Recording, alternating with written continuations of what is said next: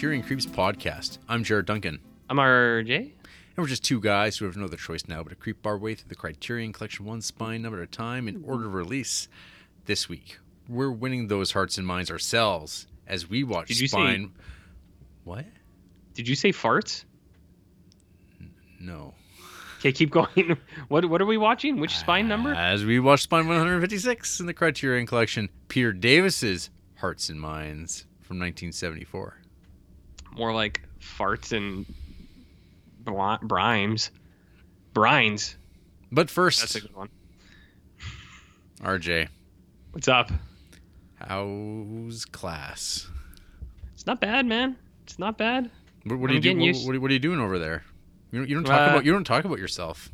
I don't know if I should, to be honest. Uh, I feel like it's one of those things that it's probably better if I don't talk about it. Let's just say I'm doing things and things are being done. Things are happening. Things are moving. I'm constantly on the go. Well, how about I ask, is your experience so far resembling that of the film Dangerous Minds starring Michelle Pfeiffer? I would or, say it's, or is it more resembling uh, Tom Berenger in The Substitute? I would say it's neither of those. Have you ever seen Coach Carter with uh, Sam Jackson? No. But have you seen Higher Learning with Jon Lovitz? I have seen Higher Learning with Jon Lovitz. Have you seen uh what's that what's that other one? Come on, keep going. Summer School with uh what's his name from Quantum Leap? Scott Bakula. No. You've never seen Summer School? no. It's pretty good. No, I, I like Summer School. Or have I seen Summer School? That's not Scott Bakula though. Oh well who's in that? That's another. It's a it's a very Scott Bakula looking kind of guy. Isn't it? Oh, see, oh, see, Higher Learning is not even the movie of it. I think it's like, isn't it like High School or something like that? Higher Learning is like another uh, film with John Singleton. So many schools and Summer School. Uh, I did see, and uh, not Does that have Scott Bakula in it? No, it's got a guy that looks kind of like that though. I think he played Ted Bundy in something.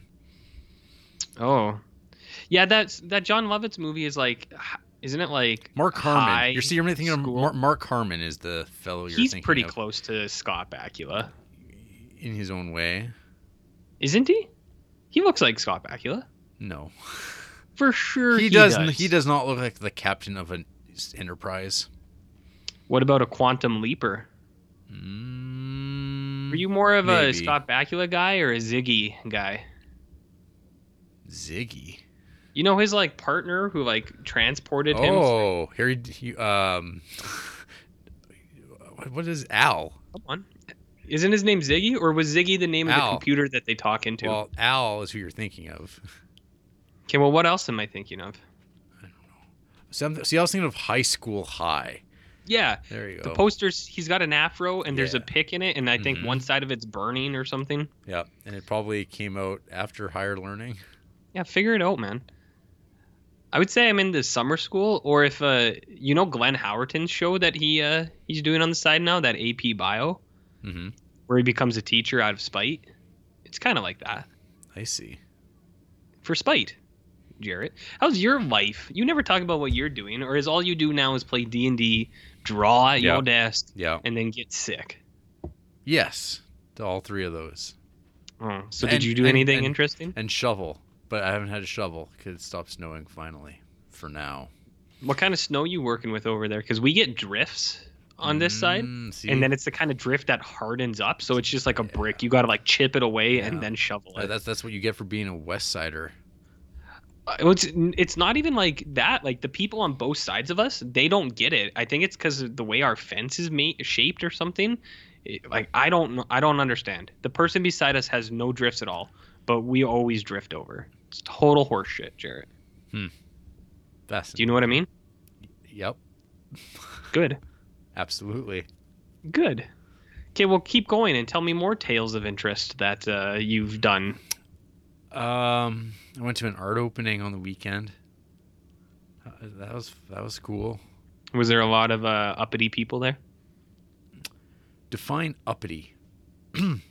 oh like you Um, no. Maybe it'd be better if there was more people like me, RJ.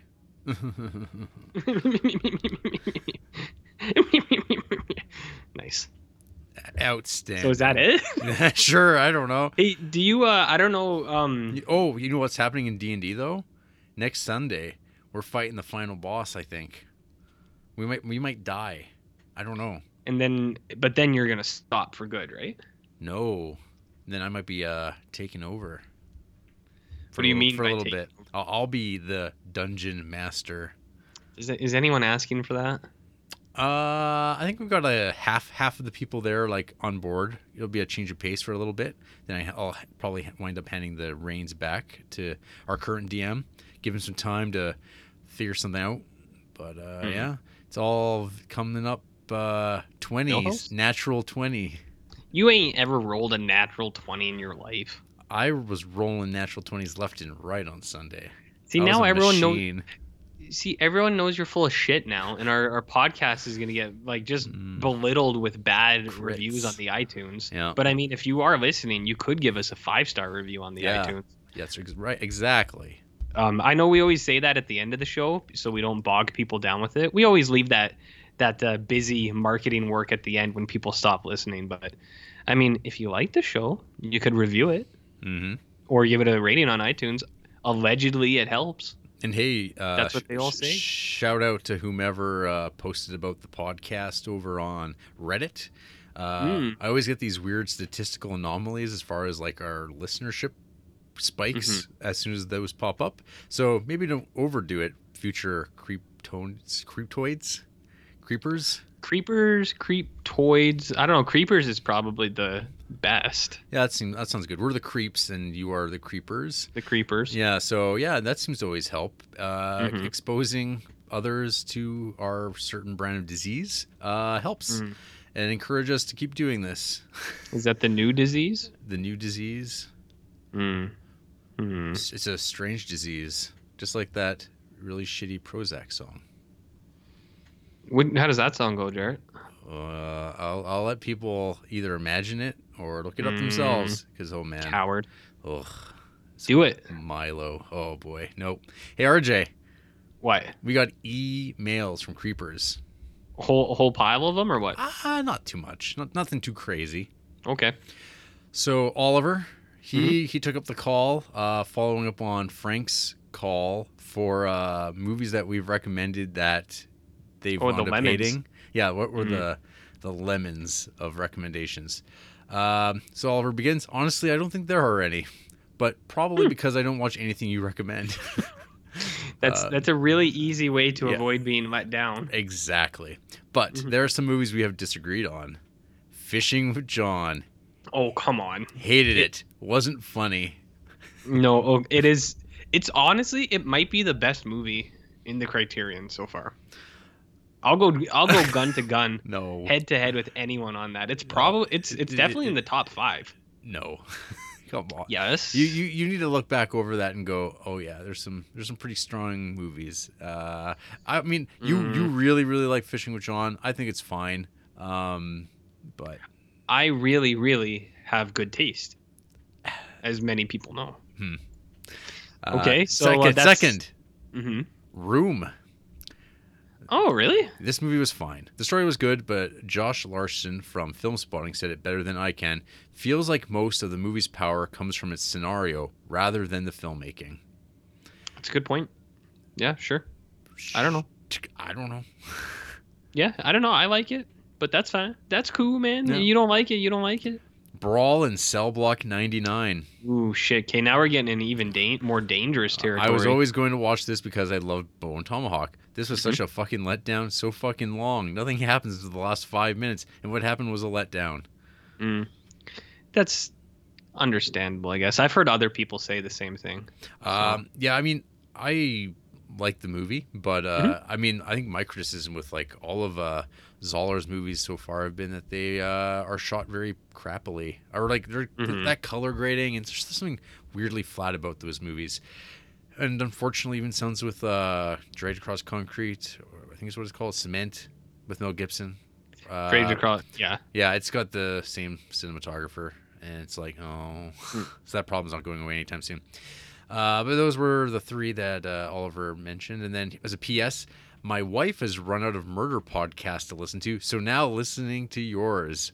A Christmas Oh. episode. She said you were wrong. You were wrong about Lethal Weapon, and they are even better now than they were back then.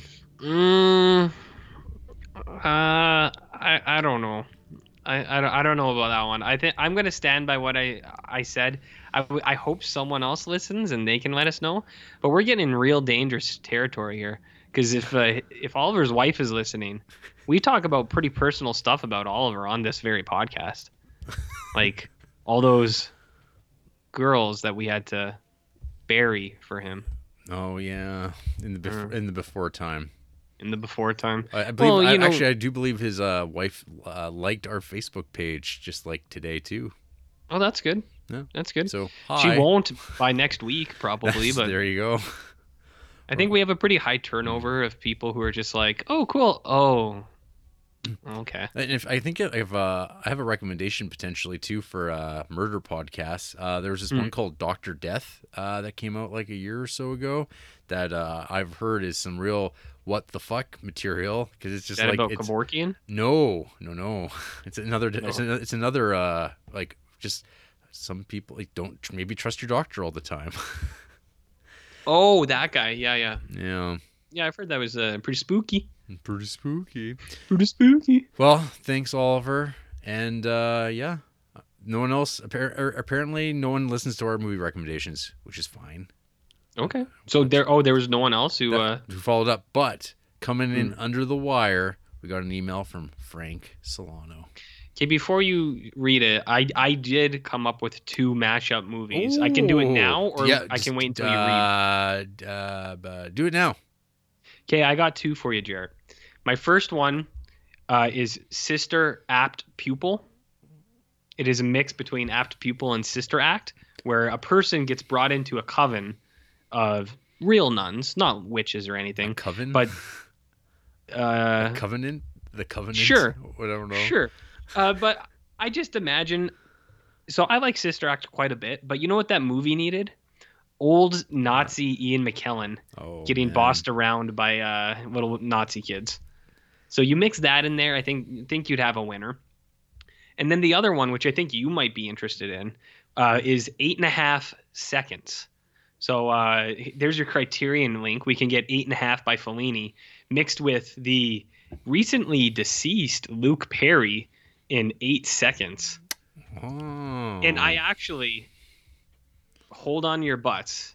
I didn't know, or I did this before he died, so this this is it's completely coincidental. But I guess you could say, as we've done before, I have we did probably kill him. But I think it would be a really neat mashup to mix bull riding with uh, the creative process. You could get Stephen Baldwin to re- reprise his role as tough. what do you think? Um, I have Yes. no thoughts on your uh, grandmother's VHS collection mashed up with your Criterion viewing. Uh, she had half of those. Yeah. She did not own apt pupil. That's not Sister Act Her- and Eight Seconds. eight seconds for sure. Yeah. Yeah. Yeah. Yeah, Not apt. apt, apt No one likes apt what, pupil. What, Bri- uh, Bryan Singer's opus? Ooh, shit. I uh again I I forgot that that was a Bryan Singer. Well, Ian McKellen was uh in the some some hot water because he was making some comments defending uh, Bryan Singer and uh, Kev Spacey. well, didn't he say in if some they weird were like in some weird- gay, they wouldn't have raped people, basically, something I, like that? I, don't even know. I just saw like Ian Mc, like it's like people saying Gandalf said this, and I was like, yeah, everyone's going to say something eventually that gets them into trouble. That's why you just do it do a podcast and get it out of the way, and then you're always in trouble. Yeah. Once you release those uh, unedited episodes where you were really going off, or offend everybody all the time, and then it's like you're like always a moving target. Like they can never like really pin down any one particular thing. the Alex Jones approach. That's right. Yeah, just don't say anything that you could actually get sued for. Yeah. Right? Just, just don't bring up Max Landis around you. Oh, Max Landis is the worst, dude. Legitimately. Legitimately. You ready for Frank's uh, email now? Okay, yeah, sure. Well, yeah. Yeah, hit it. Mm, Okay. mhm. The uh, t- subject header of this email petition for a worldwide theatrical release of Capes, directed by one Jarrett Francis Duncan. Mm, Hello, I creeps. So last week I asked you guys had any film projects under your belt, and we were all astonished to find out that one of our beloved hosts, Jared, had made a whole fucking movie a little under 20 years ago. So now I'm formally starting a petition for a worldwide release of Capes to theaters. Okay, I understand it would be cheaper for a, nation, a nationwide release, but as we all know, the majority of your fans live anywhere but Canada. If this is not possible, then I'll start a petition for each Patreon contributor to receive a hard copy and/or digital link to Capes. Hmm. Aside from Tough. that, since I guess the big question from last week to the other fans was what are the shit movies that Jared or, or RJ have recommended, this week's question will be what is the best movie recommendation by the Creeps and why? Uh, difficult content. Let's start with the first most difficult thing. I don't think people want to see capes. I know I don't. Uh, but yeah, you you do have that thing. Maybe you should uh, make that a Patreon goal. Yeah, make that make, have it unlock. Well, since you since you sewered me on Patreon, you can uh you could do something that is equally bad for you. But, you Mm, know. that's true. well, we're not we're not very close to that Salo goal to get unlocked. That's unfortunate. But uh, uh, yeah, I don't know. Uh, I actually went and found a copy of this thing that uh exists somewhere, and boy, oh Mhm. boy. 2003 technology definitely not up to snuff. Uh, Did you watch this recently?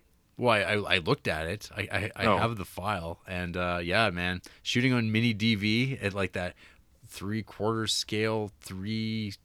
Oh my god, it's so tiny. The image is so small, and the the sound quality non-existent. My goodness, our standards Mhm. are so much lower. A mere 15 years ago, they weren't that bad, but at the time, you're like, yeah, this is acceptable. Whew. Whew. Anyways, I don't know. We'll see. I've got I've got it. I've got it kicking around, but uh, I'll have to think about it whether or not. I mean, I don't really give a shit. Uh, when are you gonna give it to me? uh, you you said you don't want it. You just you No, literally give it to just me. you literally I'll- just said that you don't Let- want it. Let me screen it for the rest of uh, Oh the creepers God. out there. So you send that to me. I will watch it this weekend, and then I will report back on it. Mm, But also, when are you going to be making more said movies? What are you going to tackle next? Uh, the Me Too era? In a documentary, mockumentary filmmaking style? The Balog the Beast. Mm, better men have tried. You know. You can't document that stuff. If I may continue, Sure. Aside from that, since I guess the big question, uh, that's the that's the best part for me. Possession and Ninja Scroll are those films, Mm. with Possession being the most recent. Jared recommended it to me over Twitter, and my Blu-ray copy just arrived in the mail. So, if there's any movies that you have questions about, ask Jared because he knows. now, Well, what do you mean, ask Jared? Because he knows. Jared doesn't know anything. He gives me the worst recommendations. Two of the worst movies I've ever seen, Happiness and Gummo, oh, are five star movies on Jared's thing. Shush. Those Just- are great. gr- Those are handshake films. Handshake horrible. films. Or handshake, yeah. Yeah. Handshake with the toilet. You're a big fan of toilets. Yeah, but I don't want to eat it. You know, you're shaking his hand. M-. Maybe like putting your face in it a little bit. Just horrible. Now, if you're wondering why you shouldn't ask RJ, it's because he probably has better things to do. Well, see, see, you're wait, you got waiting for the punchline, is- RJ. You're getting so offend, oh, so so quick, so so emotional. Well, I wasn't mad at him. I was mad at you. Uh, I've only bothered him twice on Twitter, and only really to give disheartening news. So now I'm even more reluctant about texting him. Finally, to answer the host question, I do notice animal violence in movies a lot more now, and that does affect my enjoyment of film. So there, I'm rallying up behind RJ to go uh, blow down Hollywood's gates and beating up those fuckers that come up with those terrible ideas. Cause fuck those guys. hmm That's it for today. Until next week, creeps. Well, I'm glad that he notices too, and I've wrecked movies for him as well. Maybe I'll make my own documentary, Jarrett, about Oh. animal abuse in uh, cinema. Well, Can you get PETA behind me? I've got a. I'll have something for you and shortly here that'll Mhm. maybe uh, fill that for you. Okay, uh, that's fine. But uh, also, I would like to just say uh, I am pretty busy, but uh, Frank can he can message me on Twitter or on the Instagram, whatever. I am uh, pretty frequent. Well, I go in spurts on the uh, Instagram for the creeps posting. Sometimes I'll post a lot. Sometimes I won't post at all. But yeah, you can you can contact me, man. I just might not get back the day of, but I will eventually. Right? right, Jarrett? You ignore all my. po- Eventually. you, you ignore me all the time. Yeah, I know. I'm busy, dude. I'm on the toilet all the time. I know. What are you gonna do? Hey, RJ. What? Well, not on the toilet all the time. Mhm. What, what have you uh, been creeping on? Oh, those are our only emails. Yeah, that's it. Well, they Thanks. were good ones. Mhm. Longtime fans. Yeah, It was better than that week we had no emails. You remember that? that was a sad time. That was a sad time. I was very upset. Well, Jared, I watched not a lot. I did watch half of a movie last night, but I didn't finish, so I didn't log it. But I can talk about that too if you want. Mhm. Uh, do you? I so last night I watched half of The Strangers Prey at Night. The- is, that, watch- is that That's the, the, third the one? thing, or uh, yeah, Or- the third or- one maybe. Yeah. The one that everyone's always like that pool scene, Yes, man. yes, yes, yes, yes. So I haven't gotten to this infamous pool scene, but uh, I, I will say the 50 minutes I watched of that last night were about, I would say one star quality. Ooh. I I was like, I was very, very uninterested in it, but I'll, I'll finish it up and I'll I'll go back. So I'll just tease you with that one, Jared. A little tease. You want to hear about another bad movie? Do Uh, I? This week uh like we just threw something on i was working on my computer because i'm a busy guy uh and andrew was just like doing whatever so we watched this crave movie called the house it's a will ferrell It's, it's, not, is it a horror film?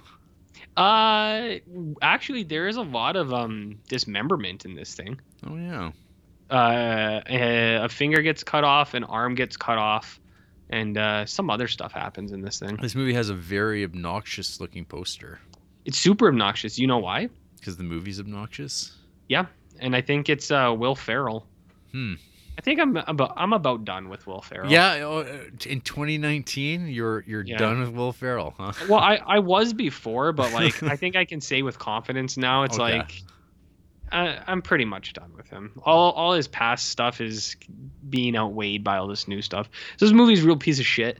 It was directed and written by the guys who did those Neighbors movies. Mm. and it's uh Will Ferrell doing his same thing. Amy Poehler, who is uh very underused in this, which was a little disappointing, and then uh Rafi from the League. I can't remember his name. Uh, Jason Mant Mantzoukas. I don't know. It's Greek, however you pronounce that. Okay. Uh, so Will Ferrell and Amy, Poehler's daughter wants to go to college, but they can't afford it. Um, so they open up a casino in uh, Rafi's house, and all the local people come and gamble at the casino. This is like one of the laziest movies I think I've seen in so so long. They don't even try, Jarrett. They don't even try. Um, the only like saving grace for this thing is that it's it's like it's not even 80 minutes long. Like this thing's barely a movie. Um, so it's it's like under 80 minutes, and uh, they they they do cut a lot of corners. They're like, we should make a casino, and then in the next scene, it's like, okay, we made it. Like there's no montage of them making it or anything They, because have, they, they, know. have, they have the money to do it, but not Yeah. to send someone to school. Yeah, pretty much. Gotcha. But like the filmmakers know too. They're like, nobody gives a shit about this. Let's just let's Yeah. just go. Let's just keep going. Mhm. Um, I don't know. It's it's pretty much every beat plays out the way you would think it is. Nothing's really funny in it. Uh, there's a lot of comedians in this thing, but none of them really do anything. Your buddy Jeremy Renner pops up for a minute, which I was a little surprised by. Hmm. But uh, that movie really sucked, Jared. It wasn't good, and I don't recommend it to anyone. Outstanding. You want to hear about what I really watched this week, though? I know you do. I sure do. So, because we got that Crave thing, and it works occasionally, uh, we do have uh, HBO. So, on Sunday was the release of the much talked about, much anticipated, much feared documentary, Leaving Neverland. That's right. We're talking about Michael Jackson, baby. And he's doing some bad stuff. So, allegedly. uh, allegedly, this is pretty. It's pretty convincing. Like, I think if you, okay, I I'll talk about it more. But if you are one of the people who is like, it's all made up, man. yeah. it's conspiracy. Like, I I don't understand how anyone could possibly think that when it is so very clear that he was raping kids for like 30 years. It's so clear. It's like how could you not see this? So and then all the people they show it. There's a nice part at the end of this where they show all the people. They're like. His music is a legacy, man. It's like 18, 20 year old people. And it's like, what the fuck are you talking about? Like, you were barely alive when he died. Well, how, how do you have like some weird attachment to him? Who cares? He raped a bunch of kids. Is his music that good? I don't know. uh, so this four-hour documentary, Jarrett. Uh, do you want Michael Yeah, oh Jackson God, sounds it's so- sprinkled it's throughout? so, that's the so that's the thing that's like really uh, put me off watching it at this moment because it's four hours long, and I'm just like, like OJ Made in America is four hours long, and that's awesome. And I just like, is this even? Okay, so I'm glad as- you brought that up Yeah, because OJ Made in America is a far better documentary. Yeah. Because uh, there's a lot of things that when I was watching this, I was like, they should be talking about these things because that's what the OJ movie did, and it did it so much better. Like it really presents a lot of the contextual details about what was going on in society and stuff like that, which I think is really important for this too. But they don't. That's not what this is about. Well, uh, yeah, because I mean, this is about like I mean the the talking point I see over and over is like giving voice to the victims, and uh, whereas like I mean in the OJ documentary, the victims are dead. So I mean, it's kind of like we can't hear from the victims. So this is going to put, put into context who OJ Simpson was, and like kind of step back from like he's the guy who got away with it, and then he but he did wind up going to jail, and they're like, okay, let's explain that because a lot of people don't even know what OJ Simpson meant to people. So I don't know. Like, so does this documentary get into what Michael Jackson was for people and is? It Or- does. Okay. So it does. I guess I guess it's got four hours to do it. So Yeah. It does, but not to the level that like I, I think uh, Made in America does it so fucking like perfectly, where they really they really set it up. They're like, this is what it was like. Yeah. In California, this is what it was like in the in the states. So they really like show you what the social climate was, which I think is important in this story too. They do talk about it quite a bit, but uh, they really, it is like you said. So uh, it's four hours. It's definitely worth watching. You should watch it, and it's in two parts too. So it's yeah, I've got it lined up. yeah so you can it's it has a natural break point in the middle um, but it is about two of his main victims james safechuck and wade robson so james safechuck was basically like the first uh one like first boy that he got like that we know of pretty much because he was around before neverland uh, and he went with like to neverland with him and like helped make it. And then wade robson was uh, a, a kid from australia who was a dancer and he's actually like a really famous choreographer now. He did all the stuff for like NSYNC and britney spears Okay. in the early 2000s when he was like 18 um so th- it's like those two main guys and they're they're both kind of telling their story. And it it is it's all about them. And it it's pretty sad like uh they really stress like um because they don't they're not really getting anything out of this. But the point that they're trying i think the point that they're trying to make is uh they this does a good job too of showing um all the mj fans that shit on these guys. They're like you're just in it for money and like all this. And th- they're like why didn't you say it before? Yeah. And so it's them like they really do a good job building up. It's like well you don't really understand because it's like could you imagine if from the age of 6 to 16 you were being like frequently sexually abused by a guy for almost 10 years? And it's not even like so they they do a big thing where they talk about how it wasn't like like violent sexual stuff but it was more like they were dating and like that's part of it too is because like you can tell they both like really care about him but they realize how bad it was because they didn't understand they were like little kids when it happened Yeah, some real some real Nambla stuff going on. yeah, it's it's a lot about like the emotional and mental manipulation that Michael Jackson did where he was like talking about how they were they were just in love with each other and they were dating, but it was like a 30-year-old guy and a 7-year-old. So it's pretty it's pretty hard to watch sometimes and it is very descriptive. Like they they say very explicitly what happened, like in Yeah. full detail. So they Yes. they they talk about it and then and then like the documentary too i don't think they i would have left it even longer but what they'll do is the guy will be saying what michael jackson did and then it'll just be a picture of of the victim uh, like of wade or james as a kid at the age of when it was happening. And they Mhm. just leave it up there. And they're talking about all the stuff michael jackson did. So i would have left it even longer but um they kind of i think they try to stress that point. It's like as adults talking about it, it seems one thing, but then when you look at pictures of kids, and then like what these guys are talking about is they didn't really feel the full weight of it until they grew up, they had their own kids, and their kids were like the age that Yeah. they were when they basically were bought by Michael Jackson. Mm-hmm. And uh, I think this thing too, uh, more than anything, it sheds a light on uh, the parents, uh, like the the parents of these two kids, because everyone around them is like, "Are you like out of your fucking mind?" They're like, "This weird guy asked if your son could move in with him for like three months to a year, and you were okay with it." And they're they're pretty honest about it too. They're like, "You know what? We really fucked up." They're like, "I guess the pri- the price of uh, our child was to have." vacations and houses bought for us Mhm. and uh like there's one really good one where one of the the guy Wade his brother is talking because his brother was older than him and he kind of watched it happen and like you can you can just you can just see the anger and resentment in him and he's just like he's like my parents are pe- or my mom's a piece of shit he's like she sold my brother to Michael Jackson for 7 years for him to be raped he's like what kind of like he's like what kind of uh adult doesn't have a problem with a seven year old boy sleeping with a 30 year old. He's like, you don't see past that? He's like, are you fucking kidding me?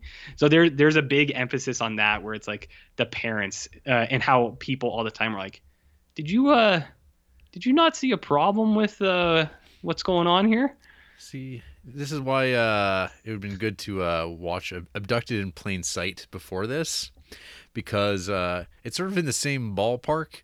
But I know. and this is a scenario though uh, in Abducted in Plain Sight where it's like a total nobody loser hmm who has access and is able to like get away with this stuff. And you're just like, how the fuck could anyone go along with any of this?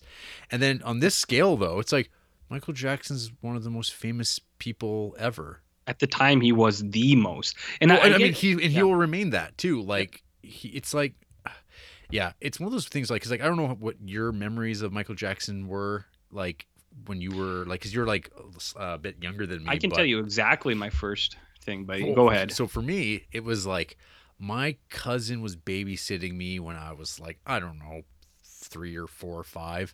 And but I Mhm. remember like for some reason, maybe she had like like some something on, but she was like, Oh, th- the thriller music video is on. And I'm like, what the hell's that?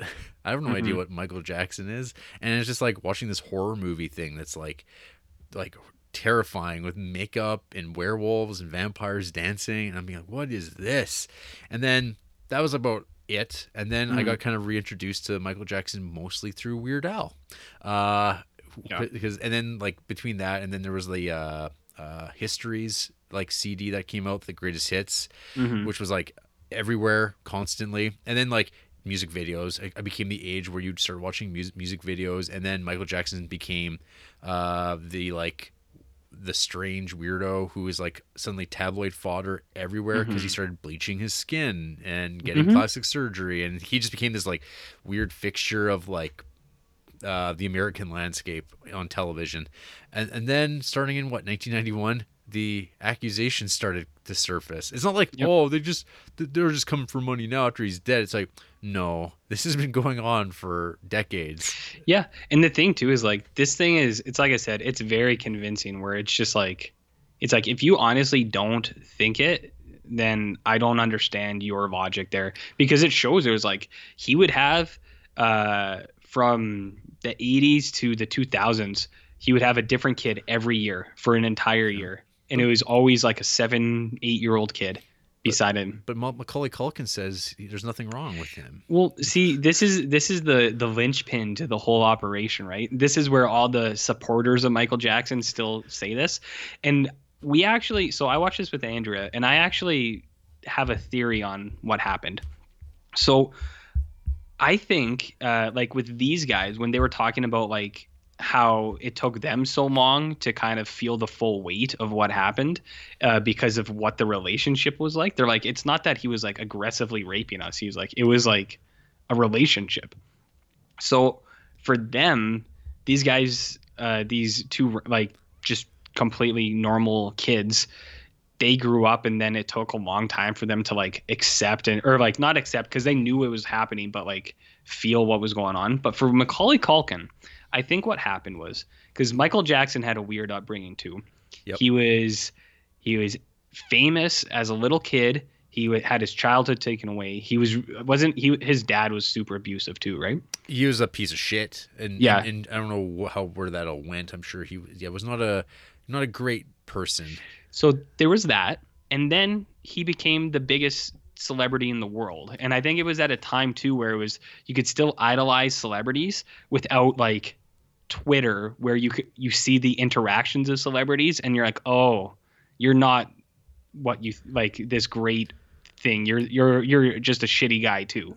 Like what happened with James Woods, I think, after he found the internet, and everyone was like, "Oh, James Woods sucks." So it was before that. So I think Michael Jackson was this big thing, but then so was Macaulay Culkin. He was a child actor. He wasn't the biggest uh, celebrity in the world, but he had like it's I think a similar upbringing, and especially Well, at the time when Home they were together. Yeah, Yeah. So at the time that they were together, so I think it was they had even more things to bond over because they were like living a similar life. right. So I my guess is that it was that kind of scenario where if Macaulay Culkin was mega raped for a year, it was looking back now, he probably he probably doesn't see it like that cuz these guys didn't either. They were like- mega raped. Well, you know what I mean? Like I think that's what it was. He probably doesn't see it as what other people would classify it as. So he's probably just like, "You know what? I'm just not going to talk about it." Well, yeah, and then but then it's like yeah, Michael Jackson. He would just continuously go on like they're lying, they're lying, they're no like everything in blankets, Mm-hmm. hanging babies out of windows and masks and shit. It's just like this person was not well, and people are like, no, he's so unique and special, and that's why the world's trying to destroy him. some of the stuff in this thing is fucking crazy, Jarrett. Like, uh, so with the kid in Australia or from Australia, he like he bought their family a fax machine, and then he would send them like. 30 to 40 faxes a day and they still have them all and it was like Ugh. handwritten from him and uh, he called that Mike Michael Jackson called uh, Wade little one and he was like little one I'm so happy for your love and your family it's like signed doo doo head and then it was like he called Yeah. himself Doodoo Head and or Apple Head, and like they also have voicemails from him, Yeah. like saved messages. Yeah. It, and it, he he would do he'd do it in an Australian accent. He'd be like, "Hey, uh, no, don't. I'm not gonna do it." No, no. I, I did it really good the other day, but he would be he would call and be in an Australian accent, and then he would switch and he'd be like, "This is Doodoo Head signing off," and then he would just like hang up, and you're like, "What the?" F-? And like that's the thing. It's like so like a 35 year old person, and Yeah. this guy was calling your seven year old So, son yeah, that's the thing though too. Is like every day. now it's like you think about it, you're like that he's our age. Like this is this is Yeah. him. This is like this guy like he was like at this window of time between 30 to 35 you're like yeah this is like not this isn't in my cards you know i'm not hanging out with seven year old kids i'm not building like oh op- opulent like palaces to children and like even if i was like rich beyond belief because like i wrote a whole bunch of hits and people Mhm. just keep get, like i have total access and i can like do whatever i want and anything i ever wanted to do and you're just like oh this is what you want to do Yep. Neverland looks super cool, but uh, when you look at like the actual architecture, where there's like hallways with like six locked doors, and you're like, hmm, I wonder what that's about. And then like the kids are like, oh, that's so that we could hear people coming because they'd have to open Oh, oh six good sets of doors. oh It's- no Like it's so graphic, Jarrett. I could tell you like No. one thing. oh you gotta, you, was- gotta, you gotta- you gotta leave you some surprises you know do you, I- do I- you want to hear one? no Okay. There there's a Peter Pan thing and when you when we heard it, we looked at each other and we were like, "Oh no." It was pretty pretty bad. You should watch it. You I you will will. like I it. will. But because I'm a monster, right? I, I would say so. I you did mention the other day. You're like, what's up with no one rating this thing? And I think I have an idea for that too. Like, uh if I were to rate it, I would give it four, um, because it's not as good as OJ Made in America. But I think it's kind of weird, like rating, rating it because it's just two guys talking about like their honest accounts of being sexually abused for like 10 years. So it's kind of like, uh, I don't know if I'm rating them like their story or like the quality of the documentary. The Hmm. quality of the, of the documentary is about a four. Through like That's pretty good. Like that's Uh, a, that's like a pretty like I mean in my mind a four star documentary. I, I haven't watched one of those like a new like a Uh, recent one. okay, like, I would say you you would probably give it a three and a half, and I would I would have given it a four. That's my guess. Okay. So you will like it. I don't think you're going to be amazed by it. Like I said, I think the OJ one is so well made that Hmm. like that thing's immaculate. So Yeah. this is like three and a half and a four. But Right. I think I think it is hard to rate because it's just guys talking about how they were abused for so long. So you're like, mm, but whatever. I don't know. Or maybe people are just watching part one and logging it. Like that's what I did Hmm. because I was like, I don't really. I watched part one. I was like, I don't know how to rate this thing, so I just threw it up there. But three and a half, four. Okay. Yeah. So that's it, man. Cool. I watched some documentaries and some movies. I took Saturday uh, to myself, eh? and I just I just sat on the couch and watched some stuff. I didn't want to draw. I was just gonna relax. Nice. Did you relax? I did. Um, well, first of all, uh, I got to watch a movie on Kanopy, which is now like essentially a dead platform, uh, Mhm. as, as they've taken Criterion's away because Mhm. our library ran out of money. Yes. True story. Yep. Uh, so I watched this one pop up called GTFO, the movie. Uh, so this is a documentary about essentially Gamergate stuff. Mhm. Uh, I'm sure RJ, you are aware, and I'm sure many of our listeners Mm-hmm. are aware. But for the sake of like, hey, maybe someone will listen to this ten years from now and be like, "What are you talking about?" Uh, and this documentary covers it. So back in the day, and I guess this documentary kind of pinpoints this as the turning point. Did you ever read Penny Arcade, RJ? Uh, I'm familiar with it, but uh, I I haven't read it. No. Okay. So Penny Arcade is an online comic, video game centric kind of comic strip. Very Mhm. very popular at one point and it's kind of spinned off into its own big event where they do their own like expos and stuff like that called PAX, which I think are more known than their Mhm. comics at this point.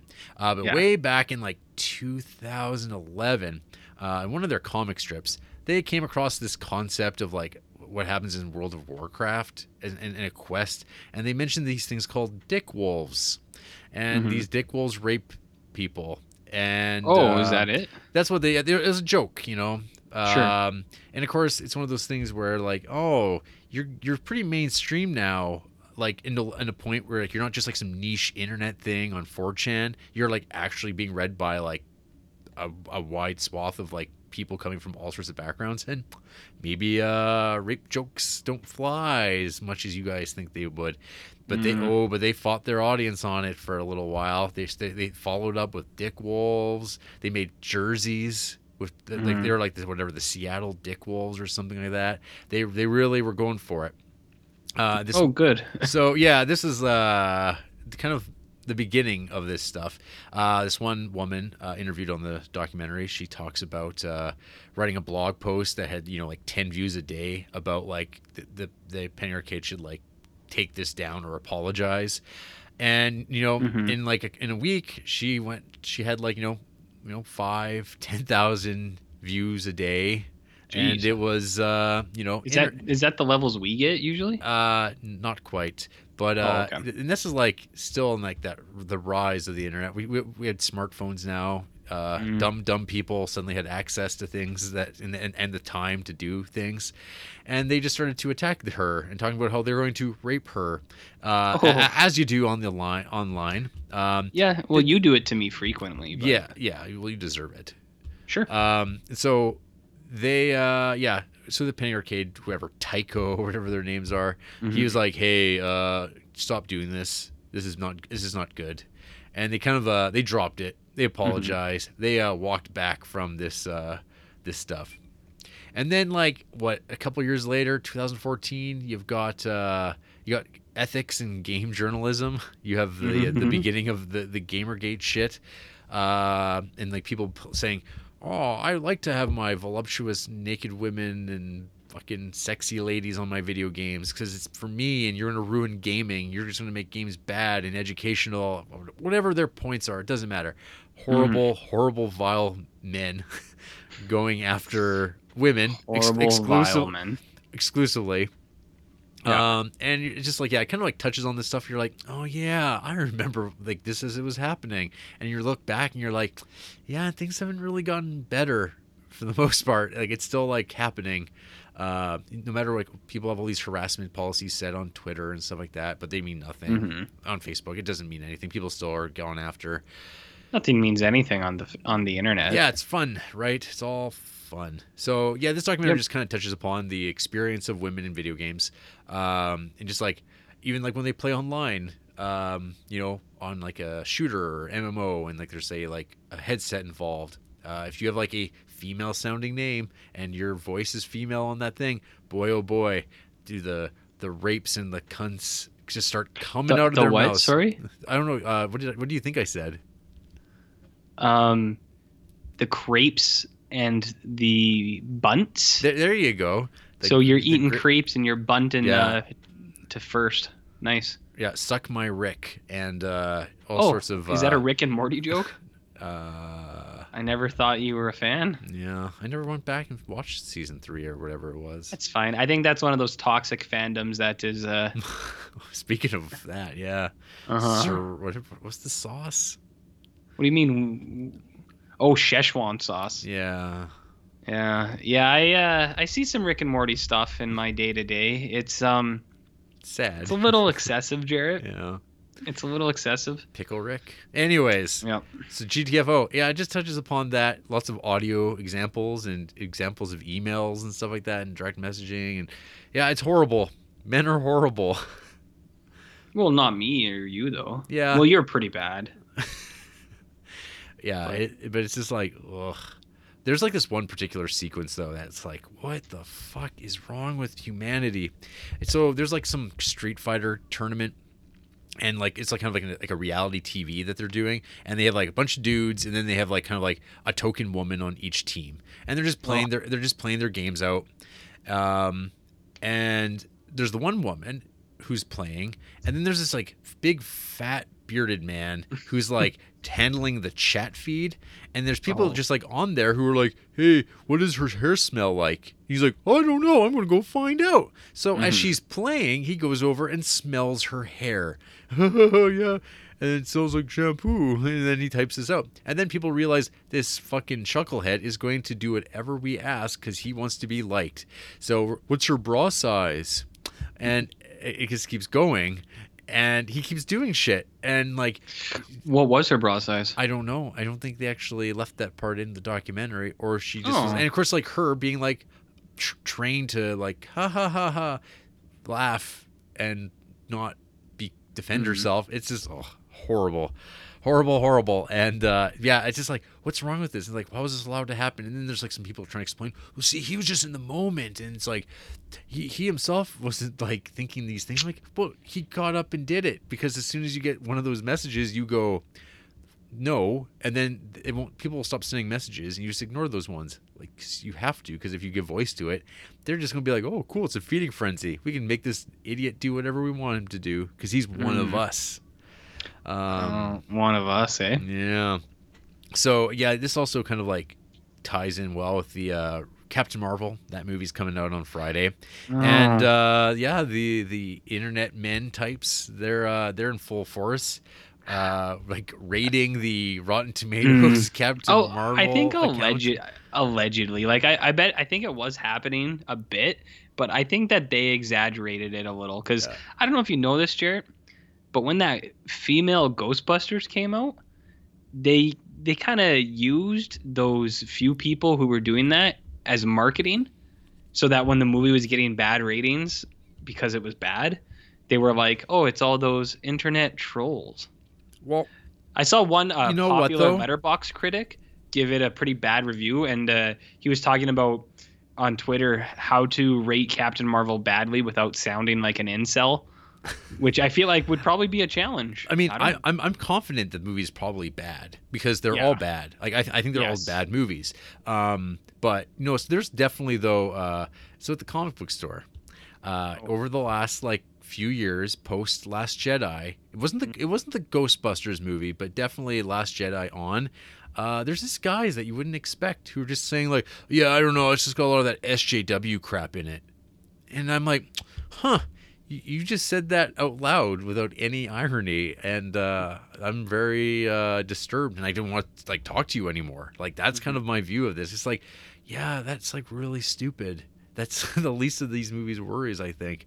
Um, I- and then like uh, I was just being told the other day that a guy was at the store with his kids, and this girl's like, he's like, oh, we're not, no, no, honey, we're not going to see the Captain Marvel movie because she's a bad person. Talking about Brie Larson being a bad human being, and I'm like, oh, fuck me. Like this is like no, this is the thing. Like since that, like uh YouTube is kind of becoming a battleground for this stuff. Like there's Oh, the, like these because like anyone can just create content, and uh, Mhm. these there's these guys who are finding uh, a fan base uh, who are like saying shit, and they're it's on all fandoms like role playing games, Magic the Gathering, like they're they're they're spreading, and like people who don't like aren't in fully engaged with this, they just have their YouTube on. They go, oh, here's a video that's related to something I'm curious about. They click on Yeah. it, and then they hear these opinions, and they go, oh yeah. I agree with this because they don't like even unchallenged, and then they start saying it, and like they think that oh, I'm in this like you know comic store. I can I can talk about these things that uh, I think These we are can my all, people. the- I can real we can all agree on. It's like no, no, we don't agree on this Mm. at all.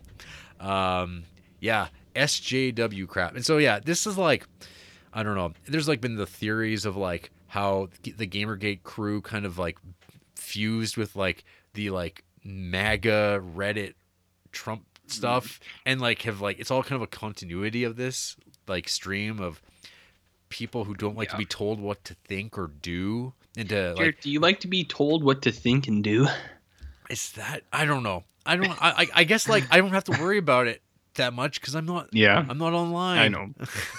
like I don't interact with people that like where this is an issue. Like I don't know what world they live in. Maybe they're like in a battleground because they're constantly finding places to fight with people online. Mhm. I don't know. I don't get it. It's perspective that I find alien to my own experience. Maybe I shouldn't write it off, RJ. Maybe I'm being unfair, but I don't think I am. Uh, I think one of the biggest things here is that uh, you don't really understand, man. Oh, You don't really understand. Michael Jackson was the biggest. he he means so much to so many people. oh man, you and- can't take that away from people. And then, then- but there's those fans who are also uh, like, like Michael Jackson fan ba- fan pages are being Mm-hmm. uh, also uh, galvanized to like go out and like de- de- devote this movie because like I, I when you look this I, up on I saw that on actually. Google on if you Yeah. search this on Google this is the movie's got like a 70% rating and because I didn't realize you can actually rate movies on Google now and Mm-hmm. it's associated with your Gmail account and you can just write whatever you want and it's like oh this is like a real uh, window into the this world now So I actually um on Sunday we watched part one and then we watched part two on Monday. And on Sunday we watched part one and just it was just Crave was being weird, but part two wasn't available. And I was like, huh. I was like, I wonder when that comes out. Like maybe because I was like, maybe it comes out next week. They just showed one part tonight. Um it we got it eventually. It was fine.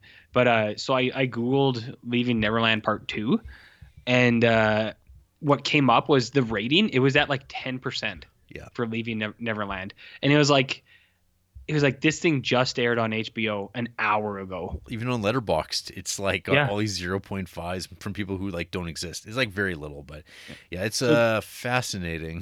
Do you think I should go on there and, and give it like a decent ratings just so people know it's okay if- if You can Did- you can pick you can do what you want to do.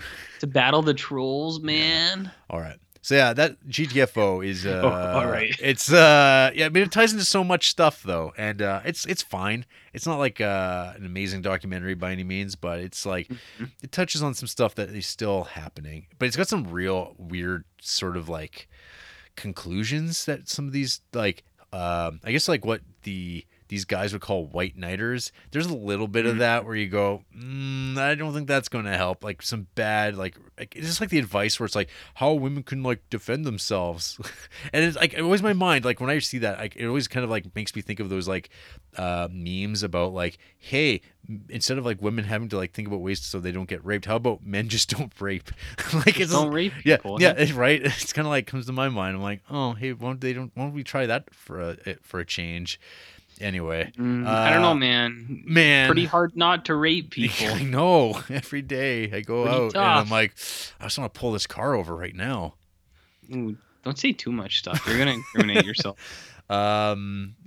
Anyways, hey, I rewatched Conan the Barbarian. How was that for you? It's fine. Um. Yeah. it's like I don't know. That's, that's that's better than I would have thought. You the would the, the it, sc- so the score the score is cool. It's Mhm. it's pretty good. Uh, this movie drags though. Uh, there's a lot of Mm-hmm. like stuff that like doesn't need to be there. It, it isn't a particularly great piece of 80s movies. Like I haven't like I didn't watch this movie till late in my life though. I have no nostalgia for it, and I think sometimes with uh, 80s stuff that goes a long way. It's kind of like the Goonies too. I didn't grow up with it, Mhm. so it's kind of like just there to me. You didn't grow up with it. I thought that was a, Jarrett Duncan grow up movie. No, no, Oh. Goo- no Goonies. All right. Uh, Cool. yeah, but I mean, like, hey, Star Wars, Indiana Jones, sure, but like, I can get, but I, I know people who watch that stuff now, like for the first time, and they go, oh, Mhm. they don't get it, I guess. So I don't know. There, there's a certain amount of training that comes with these movies, but uh, yeah, Conan, um, you got James Earl Jones, uh, pretty awesome. He's he's definitely like a, a pretty good piece of this movie.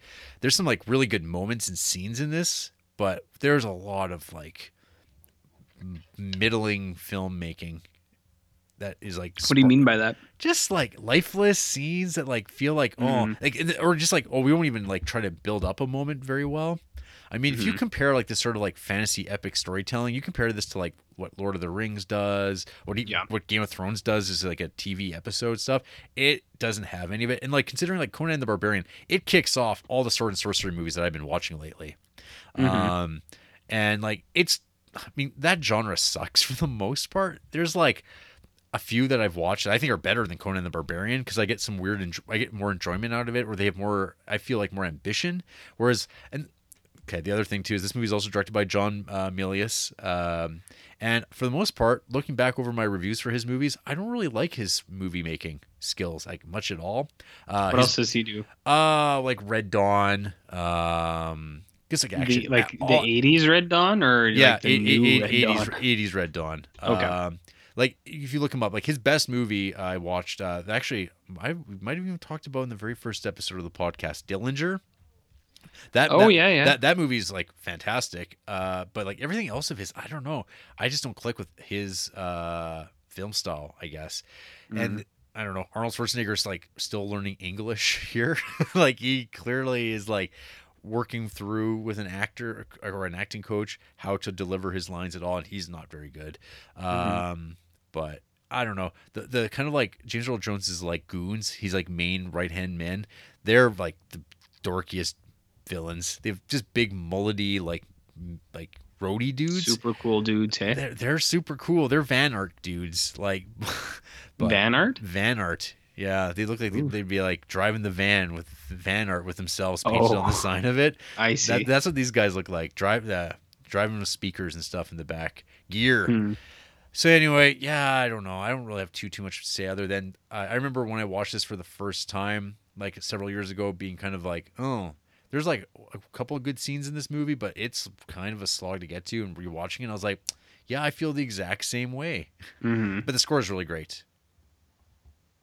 So the score is good, huh? Yeah, you so you can just listen to that score, but if you want it, That's about it. I think a lot of people do. Uh, hey, Oliver Stone wrote the screenplay. Oliver Stone. yeah. This Conan's not that political though. No, there's like well, there's like some like clan meeting thing that happens at the end, and and uh, James Earl Jones' head gets Oh. cut off and thrown down some steps. That's and he's like the leader of the clan. I don't know. And then a guy comes out and he goes, yeah. And then I watched uh, the cap off this Saturday viewing, The Children, a Vinegar Syndrome film that I bought back when they had a sale. Oh, Vinegar Syndrome. Uh, Yeah, so this little Yeah. number, so it's, this is like a some regional horror filmmaking classic. Um, this is a movie about the evils of nuclear energy and, Oh. and the carelessness of man, and some Oh. gases leaking out and Oh. exposing to some children on a school bus, and they Oh. become little hugging nuclear ki- monster kids. Uh, this movie's Oh. pretty. This movie's pretty good. It's pretty charming, RJ. It- oh, it is. Yeah, I, I like this. Actually, I thought like- you were gonna say something different. no, I, I actually uh, quite enjoyed this. Uh, Hmm. I think even you would enjoy this. I think this would be a good uh, Creeptober viewing for you uh, later this What, year. what was it? What was the title again? the Children. The Children? 1980. Okay, I'll I'll let you I'll let you know what. I'll maybe watch it. You, yeah, I'll, I'll, uh, you know, I'll, I'll hook you up. I got, it. I got. You'll, you'll I got, sneak I it into my yeah, my your, uh, your, your, your pack. Yeah. Yeah, because that's been well. I mean, I only have like twelve of your movies left Mhm. over, so That's it. you, you know. Okay. I got so yeah, you'll watch the children. It it's Sure. it's Fine. uh it's got some good like practical effects in like it's like there's shitty effects, but there's like so, like so many people die in this thing. It's am- Mm. it's amazing. I don't want to ruin it too much because you'll watch it one day Allegedly. allegedly. Uh, Uh-huh. Finally, RJ, I did watch another documentary. Um, so What kind? We're, we're- uh, we'll get to that. So Oh, after okay. watching Hearts and Minds, I was kind of like thinking, like, so what are some other um, controversial, or at least one-time controversial documentaries? And I found a list, and I was like skimming through it, and I'm like, seeing that, seeing it, seeing it, seeing it, seeing it, seeing it, seeing it, seeing it. Earthlings. What the hell's Earthlings? And I'm reading. And I'm like, whew, man. Yeah, well, I don't know. I don't know if I'm ready for this type of filmmaking at, at my uh, tender age here. I don't know if I can handle this Earthlings because uh, RJ, uh, are you familiar with Earthlings? no, but I don't like people, so I can only imagine what this is. So this came out in 2005. It is Mhm. narrated by uh, Joaquin Phoenix. Hmm. Yeah. Uh, so this is a film. All right. Th- This this is basically a uh, make you a vegan documentary. Oh. Yeah. Yeah, I don't watch those because I like my Hippocratic stance on things. So, because I know stuff Is- like that just makes me is- feel is, bad. Is that like the Hippocratic Oath? kind of. Yeah. Oh, you, Yeah. so you- okay. I, th- I Um, think fans, creepers, fans of the show have pointed that out before. Yeah. So Earthlings. Uh, this is on YouTube, uh, Mhm. because of course. And yeah, uh, I don't know if you've seen my review on Letterboxd. I have not. Can you uh, just break it down for me? Well, okay. So this is just like somebody's like crummy, new agey essay that they've written about the Mm. planet with lots of quotes from people. Oh, Um, quotes. And it's Joaquin Phoenix delivering his lines like this about what happens to pigs in slaughterhouses.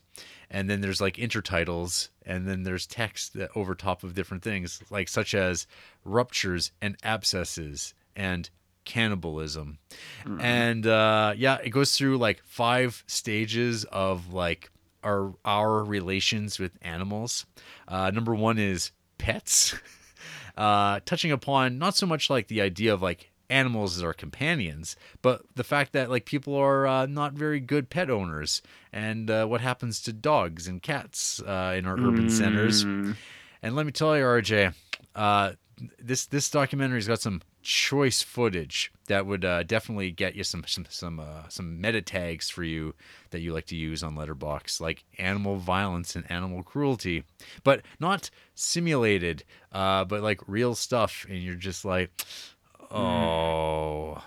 And I mean, I've got, I mean, I would consider myself having somewhat of a hardened heart, but uh, yeah, there's definitely some moments of like pause of where you're like, oh, shit, but this is what I signed up for, right? So this is like in the top 100 documentaries on Letterboxd. Uh, it's got like a, like a 4.0 rating or something like that.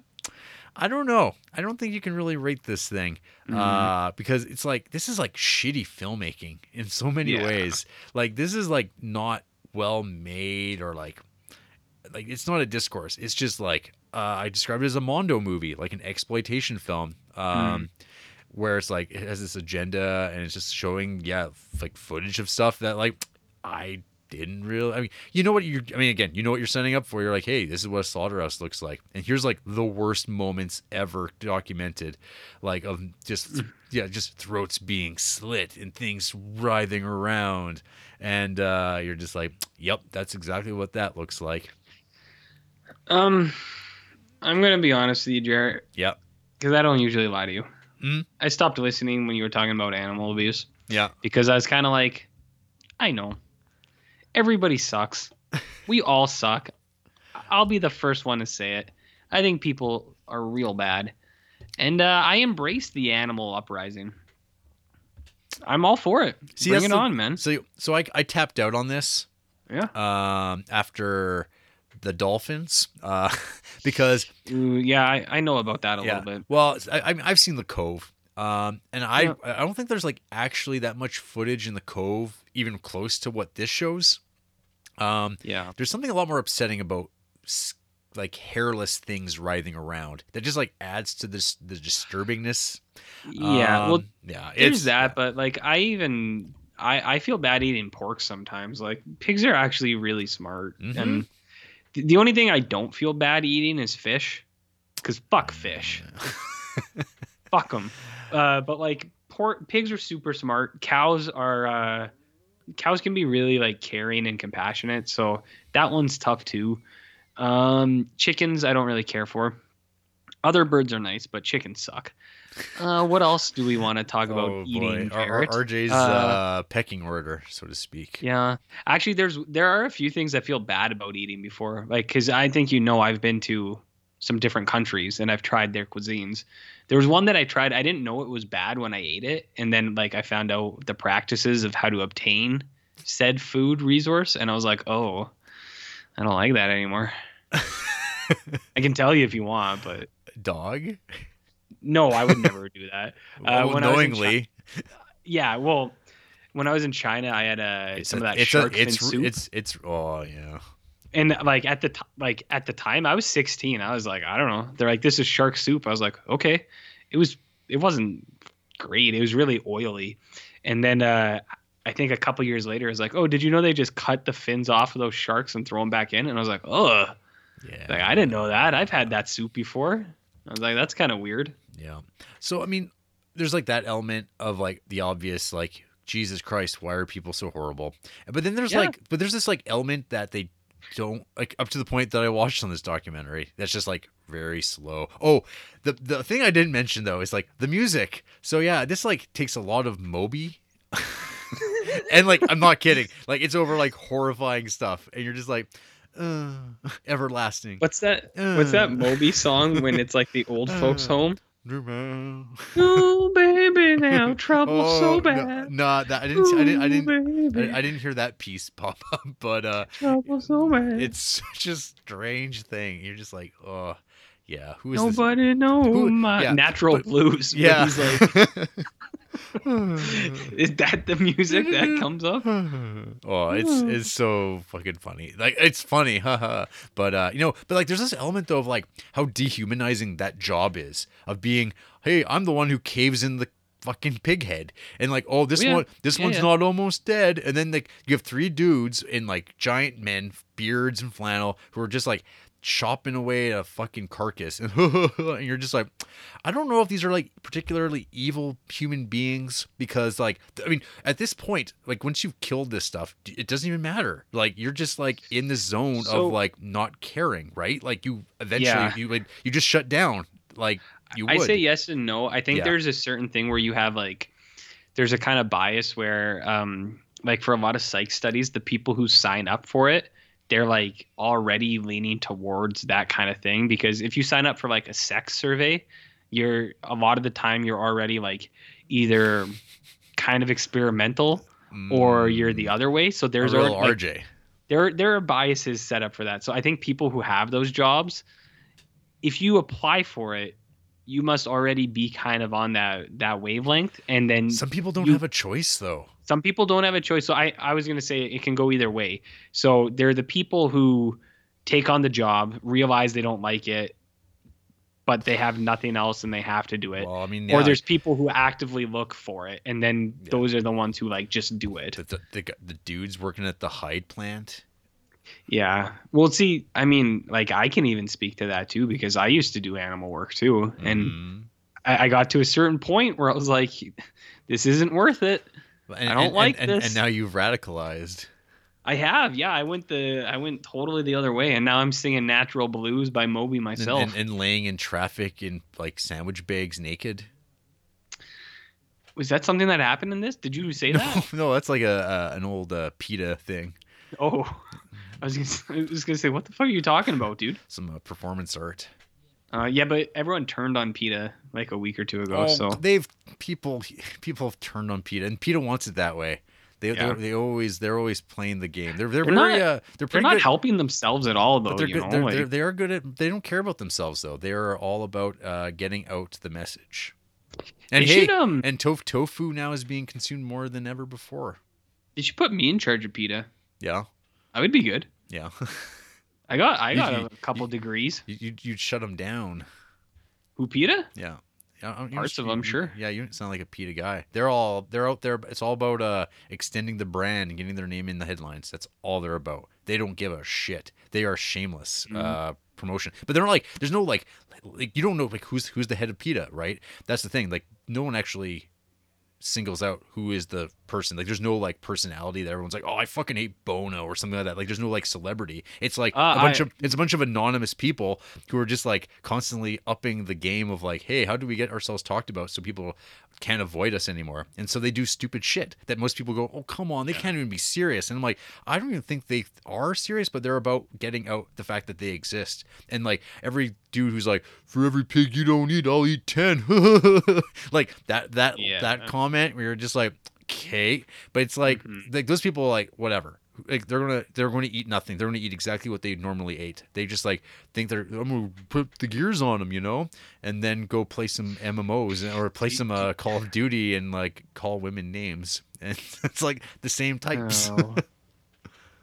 oh, Jarrett. yeah, Oh, Jared. humanity, Earthlings. Because so what Earthlings is in reference to is the fact that we're all Earthlings. Cats are Earthlings. Dogs are Earthlings. We're all Earthlings. And uh, we're speciesists, RJ, by consuming the flesh. of you know, I don't want to like give too much away, but I was talking to like kids today, like 12 year old kids, Yep. about how we are all connected in the earth, even the rocks and things, because when we would die, we would be turned into the rocks, which can get like that's what fossil fuels are and stuff. And you know what, Jared? All those 12 year olds, they had no problem with that. They're like, yeah, we get it. We're all the same thing, aren't we? And I was like, yeah, you got it, man. That's how it's going. No, it's they're So- left and right. Leftists, li- li- leftists. liberals. I don't know. I think people get too. Cor- everyone gets corrupted by their parents' viewpoints. It's just I don't know. Kids don't really see a problem with it. They they understood, Until they grow up and get worse. Like you. And it's our fault. Well, Jared, you are the alt right, what? so it's Yeah, that sounds about. That sounds correct. Or the alt left. uh, con- the control left. Oh. Hey, RJ, you got any news for us? That's all the movies I watched. no, I got no news. I don't. There could have been news. I don't know. Yeah, I don't know. I'm out of it, dude. People died. Luke Perry died. Yeah, I said that already. You fucking yeah, idiot. because you, killed him. I might. I might have. Yeah. That was news though. So uh, yeah, did you did you know Luke Perry has a son who's a pro wrestler named Jungle Boy? What's his uh What's his wardrobe like? Uh, he's he's a Jungle Boy. Is he like a Tarzan thing or yeah, like he's, what- he's like a little Tarzan. He's got a big head, he's got a Mm. big head of curly hair, and he's very like small. He's like not very big. But he's very he's very he's a tight little muscular boy. Mm. I had no idea. I had heard this Jungle Boy name pop up, and I was like, oh, whatever. And then uh, someone's messaged him on Twitter saying, uh, sorry about what happened to your dad. And I was like, who the fuck's his dad? And then, like, I didn't connect it until someone was like, yo, his dad so I was a wrestling fan because Luke Perry was also a producer on that Ric Flair documentary from, like, the other year. And I was like, huh, I'll be. What kind of Ric Flair documentary? What are you talking about? There was that Ric Flair documentary. Is that like that song, that Ric Flair drip? You ever heard of that? I have because rappers Yeah. love Ric Flair Yeah, because he goes woo. because he's got he's styling and profiling, Oh, well, what are we doing? slumping and Dumping. shuffling and dumping, Come on, it was right there. You got to get on my level, dude. slumping and dumping. You're bad at stuff. You got to talk about butts and dumps and all sorts of dirty diarrheas. Yeah. Okay. this is. I mean, we could just rebrand the diarrhea discs, and uh, we just review movies on DVD I'm, on, uh, on DVD only. I got to say, I'm interested. Yeah. I don't. I don't want to Uh, play my cards too early, but I'm interested. Cool. So there you go. well, RJ, what? I think it's time. You're drafted. Two? I'm drafted. We're going to Vietnam. Is uh like right now? Yeah. They after, got good after, food there. after the break. Oh. Okay. Know. I don't know if they're gonna. I, I don't think they're going to like it very much though, Why not? because we're bombing the shit out of them Not us though. with facts oh. and opinions. Um. Dig it. No. Woo!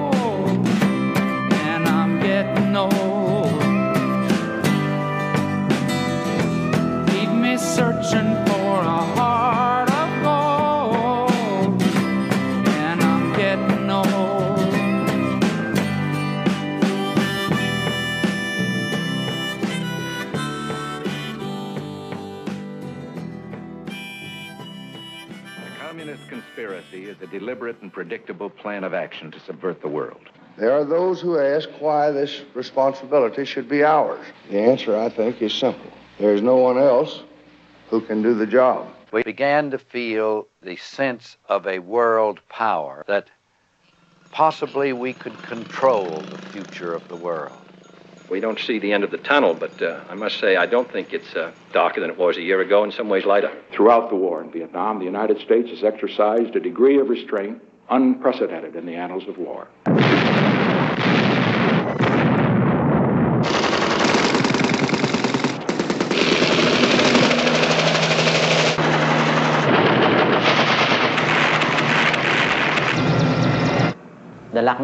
500,000 of them in Vietnam. And this war became a war of genocide.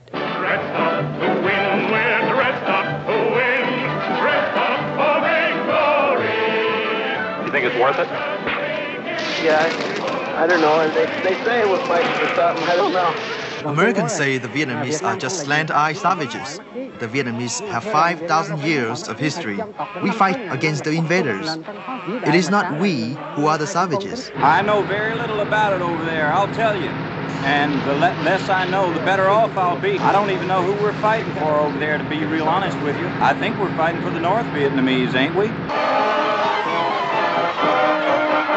How did I feel when the war was over? I felt real good. And that was our number one ambition. That was what we really wanted was to win this war.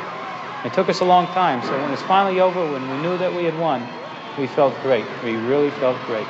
I think Americans have worked extremely hard not to see the criminality their officials and their policymakers have exhibited. Make no mistake about it. We are going to win.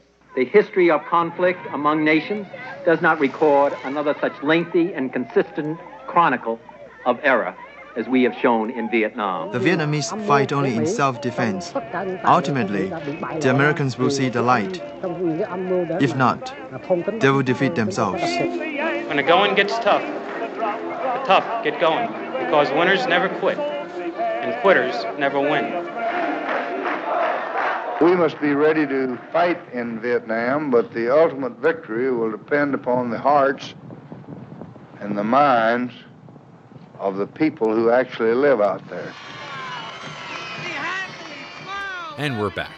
This is the Criterion Creeps podcast, and tonight we're talking about Hearts and Minds from 1974, directed by Peter Davis. The tagline for the film, "The Forever War," goes on. And Is that the Infinity War? Uh, or Forever Evil? It's like a crossover. I don't know. Uh, many times during his presidency, Lyndon B. Johnson said that ultimate victory in the Vietnam War depended upon the U.S. military winning the hearts and minds of the Vietnamese people. Filmmaker Peter Davis uses Johnson's phrase in an ironic context in this anti war documentary filmed and released while the Vietnam War was still underway, juxtaposing interviews with military figures like U.S. Army Chief of Staff William C. Westmoreland with shocking scenes of violence and brutality. Is that what? Is that what this is about? This That- movie? I guess that's what it's. That's what happens. Sure. Amongst other things. Yeah. Like, there's definitely things that happen in this movie. hmm So, RJ, what do you recall about the Vietnam War from your uh, social studies classes? Uh, I'm gonna be completely frank with you. I don't remember learning about Vietnam at all. I remember, and I don't know if it's. I don't think it's that I forgot. I don't think I learned about it at all because I remember a lot of the stuff we learned. I remember when we learned about Russia. Mm-hmm. I remember when The- we the- learned about communism. The the Russian unit. Yeah, I re- the Russia unit. I remember uh, the Métis unit.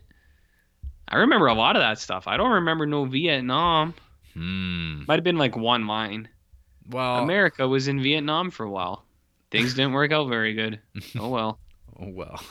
What do What do you remember about Vietnam? Well, I don't know. I was just curious because I figured you're not much of a Vietnam warsman. What does that mean? You don't know much about the Vietnam War. Hey, I've seen Born on the Fourth of July. That's what I mean. You, you, cause you've probably seen the movies. Uh, Have, you, have, you, have, you, have you seen that platoon? Yes. Okay. I've seen a little platoon. I've seen a little Born on the Fourth of July. A little Apocalypse Now. A little Apocalypse Now. I've read eleven twenty two sixty three, Jarrett. Oh. There's a detailed account about, hey, what if JFK hadn't died? Would he have ended the Vietnam War? Maybe. Maybe. who's who's to say? What do you know about Vietnam? Why don't you why don't you lay it on me for once? Well, I don't know. Uh, read read a textbook, folks. Uh, so because this documentary doesn't really lay out in this like cohesive way what the Vietnam War is, and in fact, there's an interview uh, with uh, what's his name, Walt Rostow, who's uh, an aide. When he was asked, "Hey, what's this war all about?" Uh, Peter Davis, the director, asked him, and he's like, trying to buy time by not explaining what the war was, like what why the war is happening, what started it. Because the guy's just like, "Why are you really asking me this silly question?" like, I that's preposterous. Like, I, I like how he phrases it. He's like, "Are we really gonna do that? Yeah. we're really gonna do that, hey?" yeah.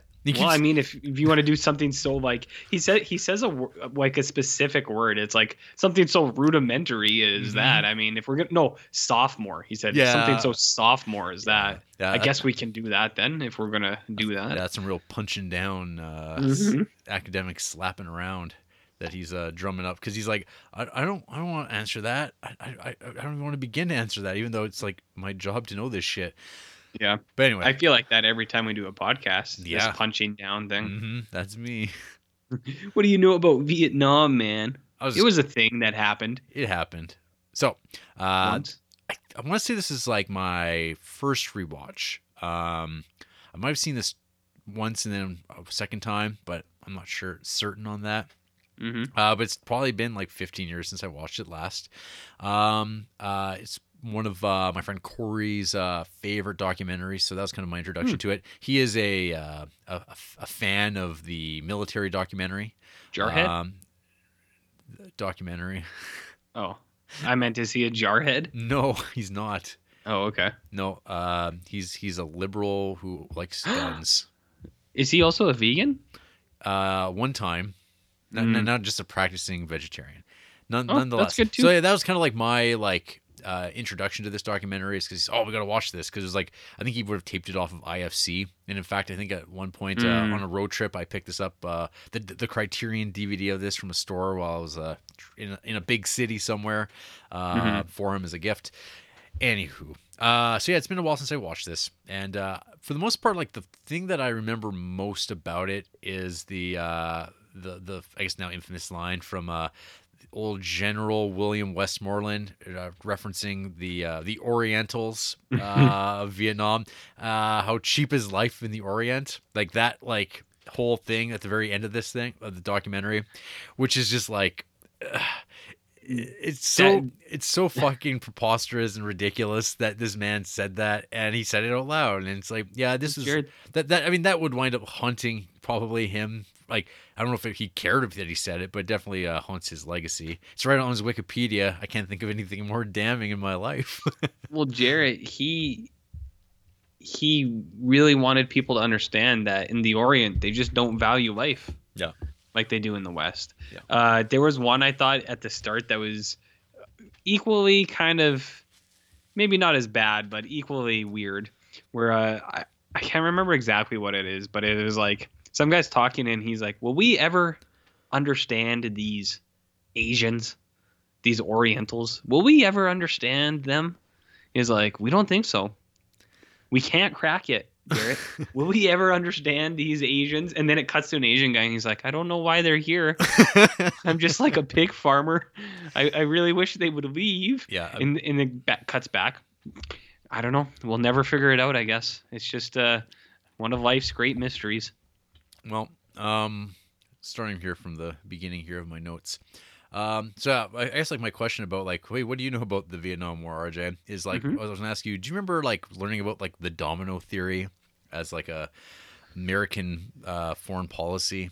Mm, Not applied to Vietnam, but like Well- I'm familiar with the the concept. Right. Well, so there was like the whole idea that like in post World War II, uh, Uh-huh. America would practice containment of the spread of communism. So I mean, they started like spending a lot of money and resources in like uh, st- stationing themselves uh, in countries uh, Mhm. surrounding uh, you know Soviet Russia as it as it uh, you know took over countries and like it's the philosophies of communism found themselves into other different in different pockets and then when it hit China in 1949 they were like oh my god uh, so Oh my god! right and so then you got like right at that point you had the Korean War Mhm. and uh, that that ended in a draw and uh, continues to be in that situation. Uh, and they were like, "Cool, now we have to worry about Asia." And then um, the French were starting to have their uh, the beginning, I guess, of like what the Vietnam War became. Like, there's the Indochina Wars, I guess. There's the, fir- the first part of that with French colonialists, uh, where you have Vietnam saying, "We don't want you here." Mhm. Um, and then uh, America's like, well, we gotta we gotta keep our power there. We can't let this this Ho Chi Minh guy, you know, let let him. Uh, he's got those communist studies under his belt. We we can't have him uh, spreading communism even further. So we gotta shut that down because this that's the domino theory. Is that like Mhm. you, it just keeps it's going to keep coming. They're going to keep setting up and falling. I follow. Yeah, so that's like kind of like this was like one of the, the driving forces of why the war has to be fought. I guess uh, was to Mhm. prevent prevent this from happening. Um, and of course, like just ignoring the fact that like Vietnam as a country has like repelled invaders for thousands of years. Like everyone's Mhm. tried to conquer them at some point, and they just like can constantly resist and like You can't you can't beat Viet Cong, man. They got those guerrilla tactics.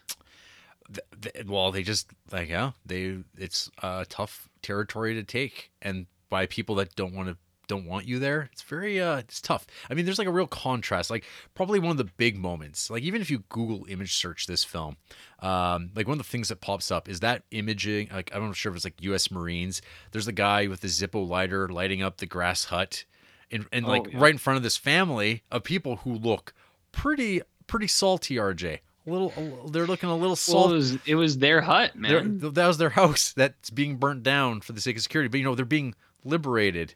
Uh, you're Well- like, man, I've never seen such liberated people look so sour about it. Like Some people are just ungrateful, though. no. So You it's know? it's like this like and you can tell like the guys that are there, they're looking over. They're, they're on camera. They're looking over these people. They're like, oh, these fucking ungrateful people. Or or they're like, huh, I don't know if we're supposed to be doing this. I don't think this feels right. But you know, we have search and destroy orders, or uh, AKA kill everything, call kill it, kill anything that moves.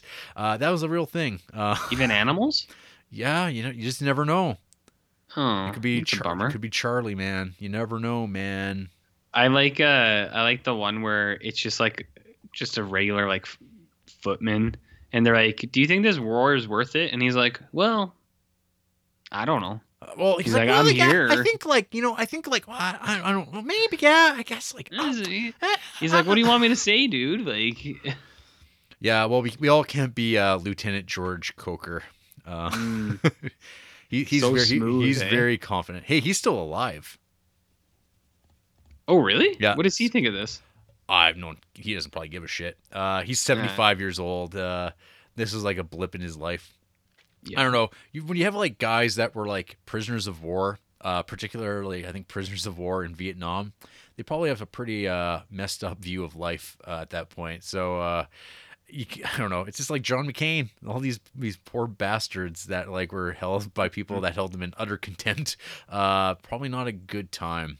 So I don't know. He says some pretty horrible things. Um, what, what was John McCain or this dude? well, I'm sure John McCain held some questionable views, but uh, yeah, Lieutenant George Coker, he's got some. Uh, what is it? The one like addressing the uh, room full of like Catholic school children.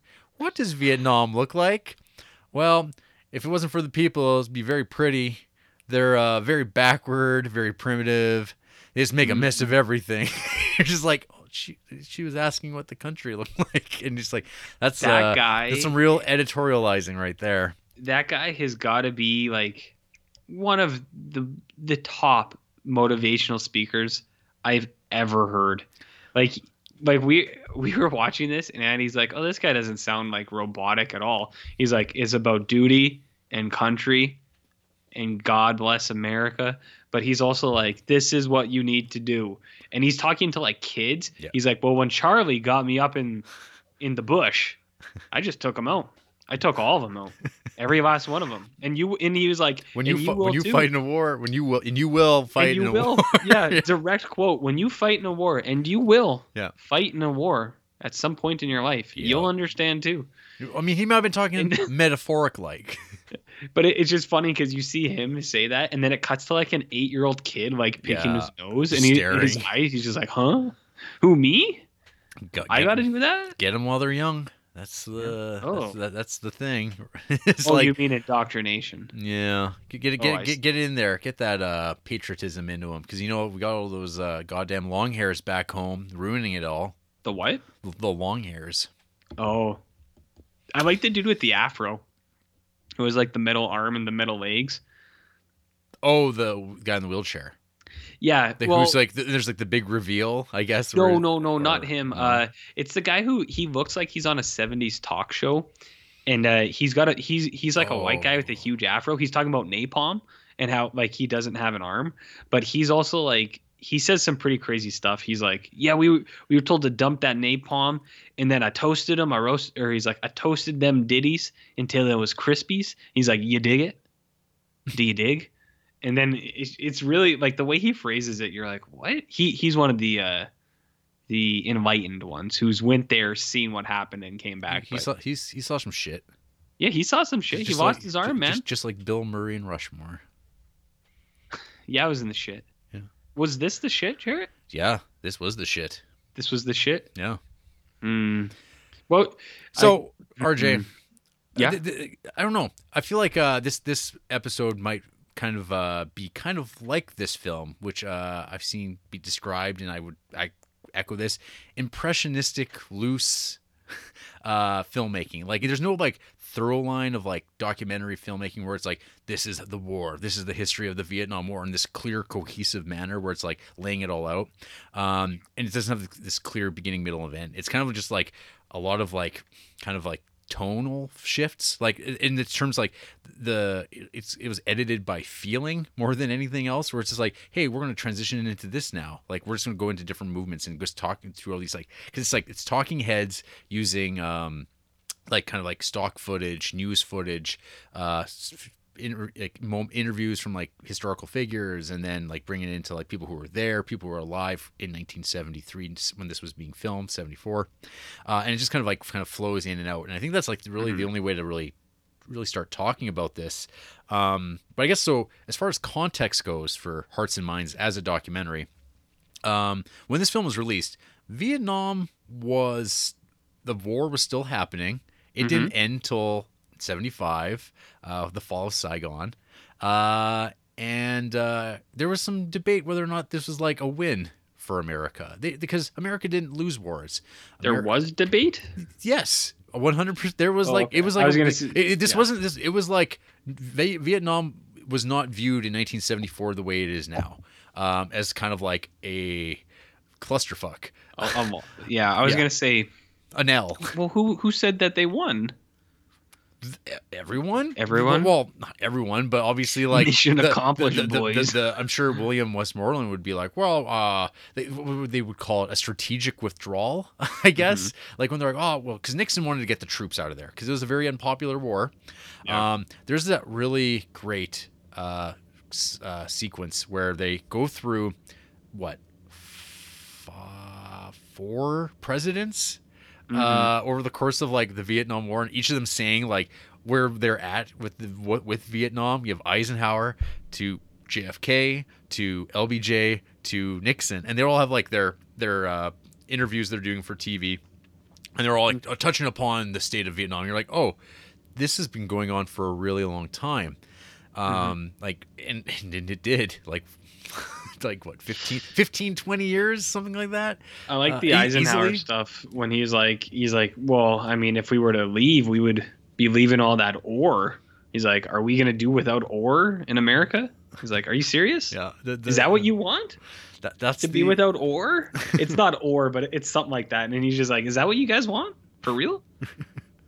Really? Yeah. or that might have been uh, lyndon johnson. I can't remember. It was it wasn't jfk but no no, but they're all just like the phrasing on that. Mm, yeah, yeah. It, it, it, I think that really demonstrated like just how the the line of thinking was in regards to it, like justifying what was going on, what their purpose was. Mm-hmm. Well, because I mean, even like they kind of touch upon it here too. The like entire framework of why like America actually like started sending people in actively, like it's like kind of a uh, bullshit.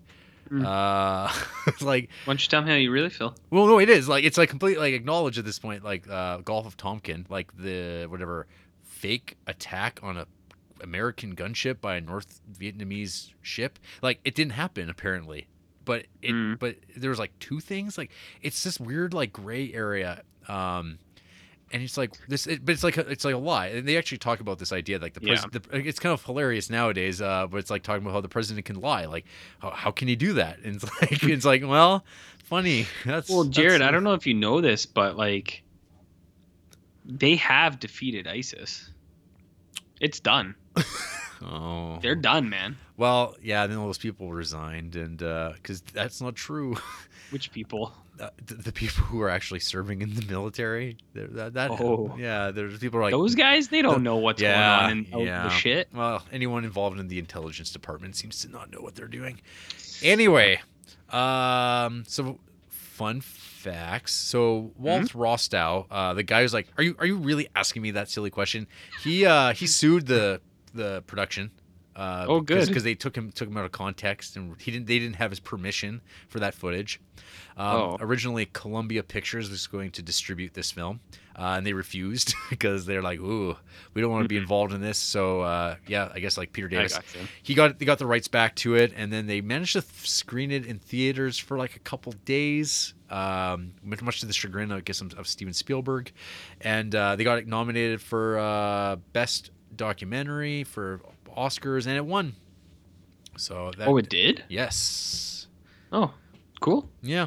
So there's some stuff there for you. Uh, Sure. Michael Michael Moore says this is one Mhm. of the best films ever made, and I, I think you can definitely Hmm. see elements of that in Michael Moore's early stuff, like uh, Roger and Me, just like the tone of Mhm. it.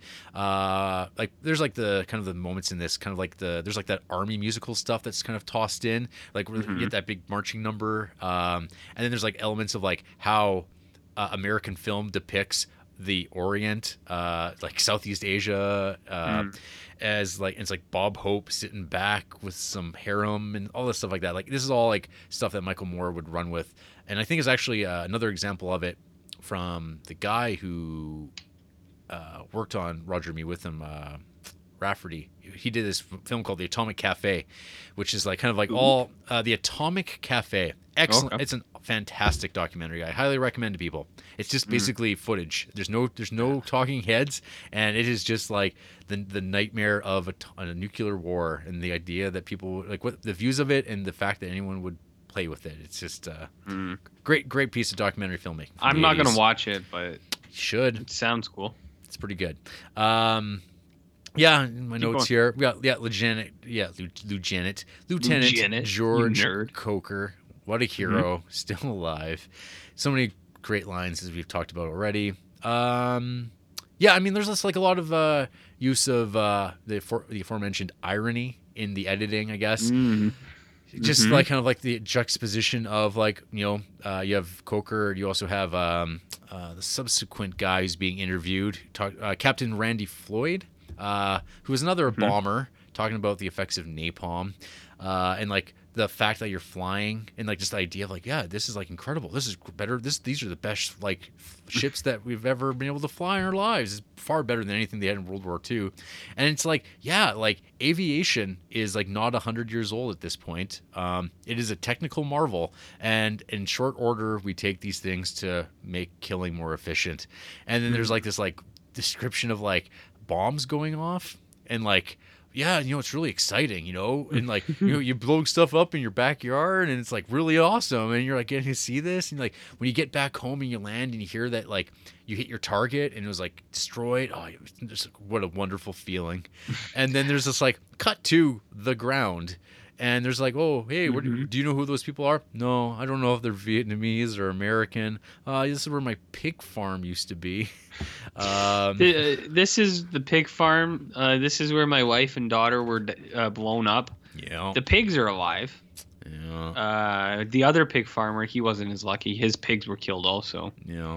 But uh, Yeah. I, I also like the retelling of the one guy who's like, yeah, so I mean, they were running down the hill, and my guy was like, get him. So like, I got them. I got them real good. and you know, it felt good, so I got a couple more. Yeah. Get them. Get them. Yep. Uh, I don't know if you noticed. There's like this kind of like ongoing theme of like the people that are like left standing. They're all old. They're all very old people, and you're like, that's weird. Where are all the young people, RJ? Where are they? Uh, dead? yeah, they're probably dead. They're off fighting somewhere else, or they're dead, and it's all Yeah. left are the old people. And it's like, great. I better start having kids again. Great. Yeah. You did it, guys. Yeah. Uh, yeah, there's another great bit uh, describing uh, Ho Chi Minh, uh, whether or not he could even be elected dog catcher, or is like even dead he would be uh, elected before a like a JFK that the Americans would install as their Oh, the like, Ho Chi Minh? Yeah. Couldn't even be elected dog catcher, Jerry. Yeah, by our, our good buddy uh, Mr. Rostow. hmm Yeah, I like that too, where it's just like, just the guy is like, this guy's like, just asking us like polite stuff. Fuck him.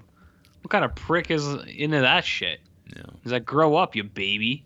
Figure it out yourself. Oh shit! Yeah. Then there's like, um, yeah, there's deserters. They tackle that because that that was a big Yeah. do- damn draft dodgers. They all came up here, hey? Yeah, and then you got uh, well, some did. Uh, some like Muhammad Ali, he went to jail. Oh well, I mean, yeah. Yeah. But yeah, it's this idea though of because yeah, uh, we get to hear uh, George Coker's uh, thoughts on deserters, saying, "Well, it's their choice. They can go to Mhm. Canada, but they can't come back." Yeah, well, you could never. It's fine. You, you like, I mean, if you want to go, They're, they're cowards. it's I'm- fine. You are a coward, and you can never, ever come back. But I mean, like, if that's what you're gonna do, I mean, you think you're better than our fellow countrymen uh, that that go off to kill a bunch of strangers for some reason? do you think you're better than me, little kid? You Uh, little prick. Yeah, That's what he was thinking in his mind. Exactly. You little prick. Yeah. Uh, yeah, we hear about uh, such uh, interrogation methods as throwing people out of helicopters, but then we get Mm. fol- a follow up. I never saw anything like that. I mean, I don't know. It could have happened, but uh, I, I never saw anything like that. It's like I, I mean, it, it could have happened, Yeah. but uh, we I s- wasn't there. Yeah, we get some uh, juicy U.S. soldier whoring. Uh, we get some real uh, implanted camera work of two dudes laying down with some Vietnamese women uh, on the dime. So the brothel scene. Yeah, I think you're glossing over a little bit, but like, what is the deal with the brothel scene? Like, these guys were just like, yeah, sure, come film us uh, sucking on these sweet Vietnamese nipples, man. yeah. Come yeah. check it out, Oh, baby. All I thought about when that scene, I was like, "Oh, RJ." Why?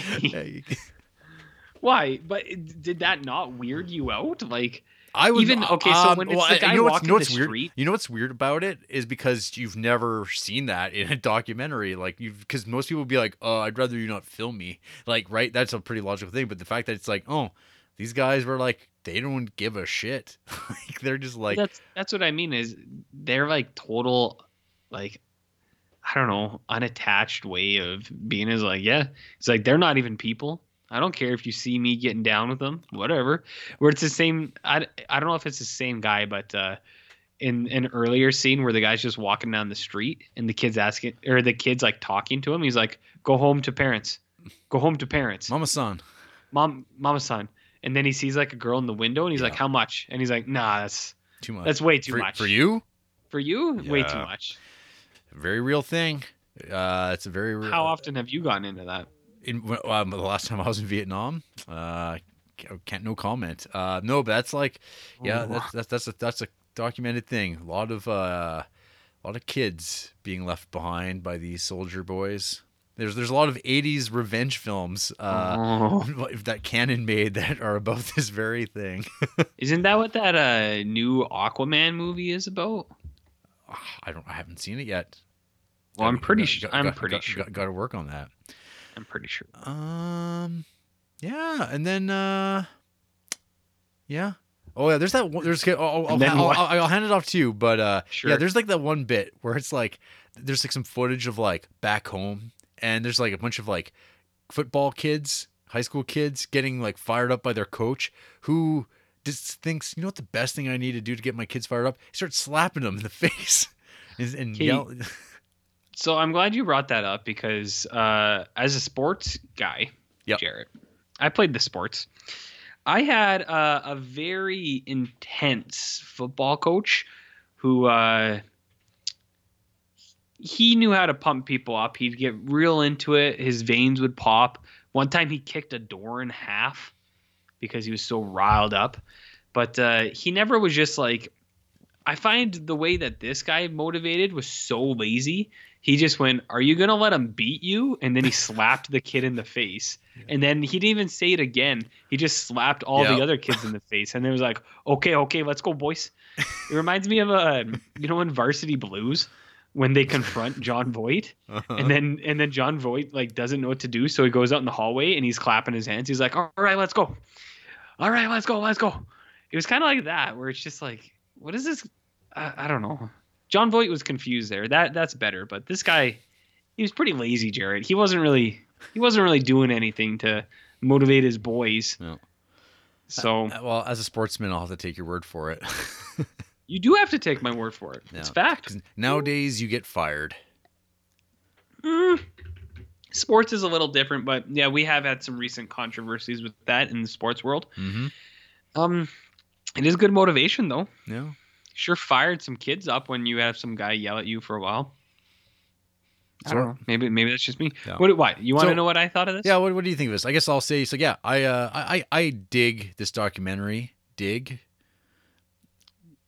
Don't. Come on. Come on. Uh, Jarrett.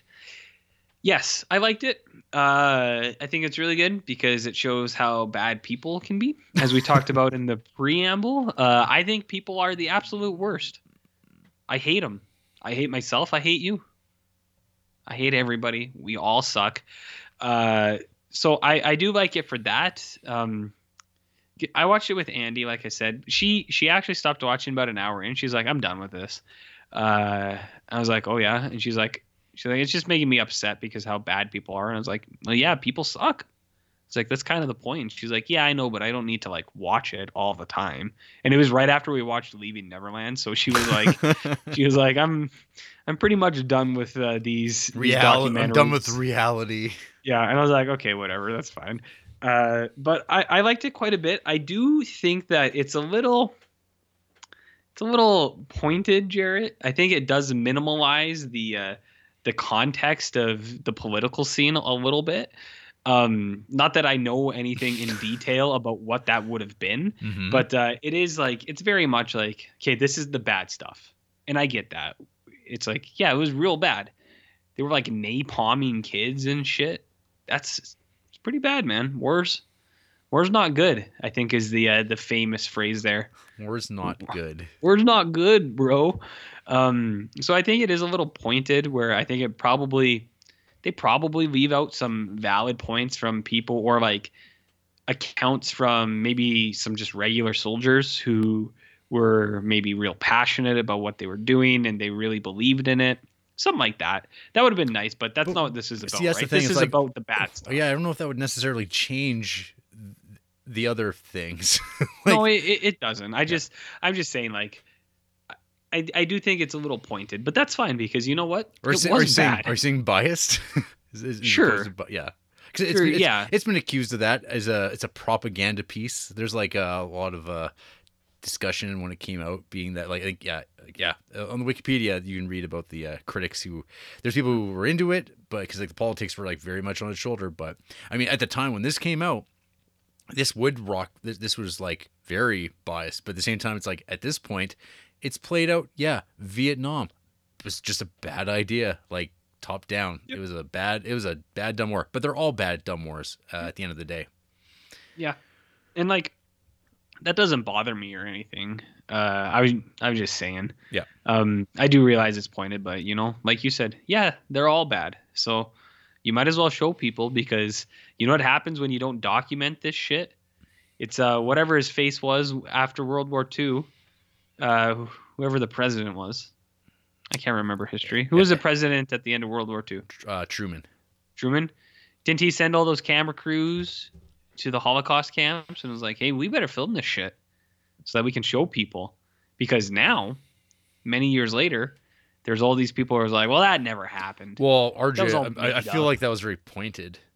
Mm, is it a little biased? is it coming off a little too hot for you, Jarrett? Yeah. So, so like I get it. It's like yeah, we do need these things, but then even those people, like the people who deny this shit, it's like, well, look at this, and it's like that's just fabricated, man. You can make film look old, and it's like, oh. So, anyways, yes, very important.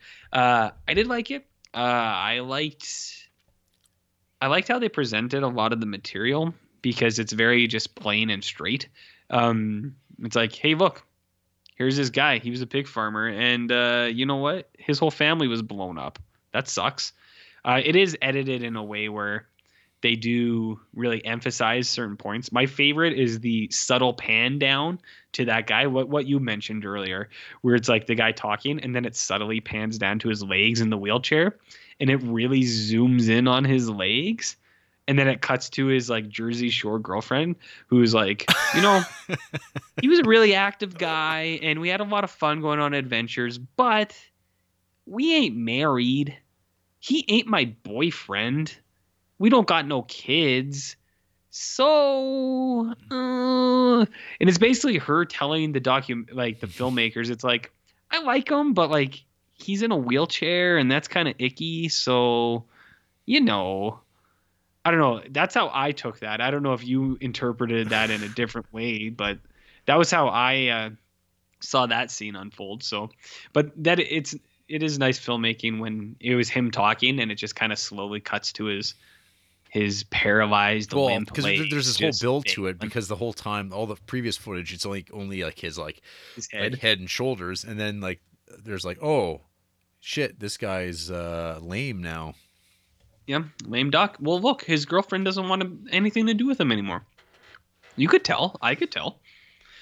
But so there was stuff like that. I think it is put together pretty well. I also like how this movie is uh, showing that the Vietnam War was just promotion for CBS, uh, which with the eye with the eye, uh, which I was watching. and I was like, man, it's pretty wild. I've never heard that part of this before. Like, not that it matters. they- like they- people well, in Vietnam, what there's- CBS there's, was, there's, but there's lots of stuff i mean they don't talk about uh fragging toward the end of uh Mm-hmm. the american involvement are you familiar with that where Uh, it's a like little bit, like yeah. what, what what uh soldiers were doing with their commanding officers it's just like oh they were murdering them like by like whoops a grenade went into their tent and blew them up because i don't like them and it's like what shit happens and it's like oh because like the the there was such a turn that was going on there was like rampant drug use i mean people are doing pot Oh, yes. but it's like no no they're doing more than pot but like yeah and just like complete like just it was breaking down man this wasn't uh your daddy's uh army yeah, a lot of them had uh, some pretty serious opioid addictions when they came back. Sure, Pretty did. much, a little bit like our current opioid crisis, Jarrett. Mm. Mm. Topical. Topical. Uh, but yeah, the only other thing I would say about this is some of the filmmaking. I was like, who are these guys making this fucking documentary? Because it was like them filming it, guys. Like, what do you think about this? Like, I don't really know. Hold on a second. And the guy would stand up and he would like shoot a bunch over, like, he would just shoot a bunch at people and he'd come down. He's like, I think I just killed someone. Anyways, I don't really know what we're doing here, but you know, whatever. So these guys are just in the middle of that, Yeah. and then yeah, I think I think it it's most effective near the end when they show uh, a lot of the aftermath on the Vietnamese people, especially the kids stuff when it was like the napalm, Oh, and it's yeah, just them course. filming that, and you're just like, whoa. Well, see, I don't know if they necessarily that was their footage or if that's Or like, someone else. th- yeah, Yeah. that- yeah. I mean, it's they, a they do show a different guy yeah. filming it. Um, Yeah, because that's like a pretty like, famous moment, and I don't Yeah. think they were. The, I don't think that's actually where that came from. Because it's also got the footage of like uh, the soldier shooting the guy right in the head. Like it's got that moment in That's full actually in, full So color. that's where Andrea stopped watching. oh, okay. Yeah. Yeah, because so she saw the shot and she looked away, and then I continued to watch to see all the blood explode out of that guy's head, and I was like, "Whoa!" yeah, it's not just And a still. like- it's not just a still image. yeah, she was like, "Whoa!" Uh, or she's like, "What?" And I was like, "I didn't expect that to happen." Well, there's one fairly early on in the film too, where it's like uh, some like uh, gunfire into a bush, and then like this body just comes body tumbling rolls out, and like the, and you and you know it's like not fucked, it's not fake because it's like you see that leg roll weird, and you go, Mm-hmm. oh, and then there's like there's another one too where it's like um, it's like during the montage of like uh like real like one of those things that I guess you would call pointed where it's like the US like just murdering people and like ch- tossing bodies around. Like they're like dragging this guy down some steps and you see his head just bouncing off concrete and he's just like toast. And then oh we'll put this one in a stretcher and let's wrap his head like just holding him up and just wrapping like without any care 'cause you're like I don't give a shit. This guy lives or dies. And you're like yep that's what happens when you uh, dehumanize people because you're just like encouraging them to call one another calling them gooks and it's like well yeah they're not Oh. peop- they're not people anymore because they're just the, the enemy because the gooks. yeah Quoting uh, that famous Christopher Walken speech, of course. of obviously yeah Yeah, that I think the one that um upset me the most was where it's just that guy who's like not doing anything, and it's some guy hitting him with like the butt of his Oh, rifle. put- putting his boots to him, I think too. Yeah. Yeah. I think there there's something so sad in that, like not the obvious thing about guys just getting like brutalized, but where for for the footage that they show here, there's like the kind of quiet, resigned way that these guys hold themselves, where they don't try to fight back or anything because they know it's just kind of like, well, I can't really do anything. There's like 50 American guys here, and uh, they're just gonna hit me with their guns. So I'm just gonna try not to get too hurt and hope it doesn't last too long. Yep. So that's uh, it's kind of a bummer. Yeah. Li- life is a bummer. Kind of a bummer, man. Know, So you got that going for you. it sure do. Yeah, and then there's just like yeah, the uh the the kind of the send off on this film, like where you have like uh yeah that Randy Floyd uh talking about like the effects of napalm and this idea of like Mhm. think and he was like yeah I was fine at the time, but then you start think seeing what it looks like, and then you start thinking about like oh I've got a wife and kid. What if someone like came by and like napalm me? Napalm to them. And it's like then he just stops and starts sobbing, and you're just like, "Yep," because it's like uh, it's a real uh, it's a real privilege, RJ, to uh, live in North America and never have to ever in your life seriously consider the idea of someone like doing anything like that to you, like a foreign power, to ever accomplish that task. Well, Um, you've threatened me with that several times. yeah, well, yeah. Screw Have you not? Well, I mean, I guess that's why uh, something like 9/11 was such a uh, a moment, I guess. But in that, that the scale of that, though, it's like, yeah, it was like pretty uh, uh, big moment and completely fucked up the American psyche uh, to this day. But Mm-hmm. yeah, but this is like, oh, this is an actual like military thing, and it's like horrifying because it's like, oh, the people are getting bombed. They, they have no choice in the matter, and it's like, but we're the good guys. We we fought Nazis, and so everyone Mhm. we fight are bad, right? Are they?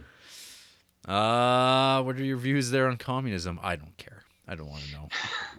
I I like how you redirected that a little bit. what are your views? You know what? I don't give a shit. It's true. Nobody cares what we think. That's that's not why people listen to this podcast. That's right. You know what they listen to this podcast for?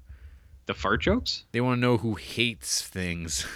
Mm, that's actually true. People seem to like that quite a bit. Mm-hmm. I don't know why. Well, because people love negativity. Negativity Oh. sells. True. You know? True. All right. It's like the roast and toast, you know? Which roast and toast? People like to wallow in misery. Get Oh, their get, get their pettiness out in like a public forum anonymously. Eh. Well, whatever. Yeah, let's see who hates this. One star from Colton Murphy. I fell asleep. Hmm. Thanks. You know what Colton Murphy out. didn't fall asleep for, What? Jarrett? Oh. Uh well, boyhood, five stars. Your next five stars.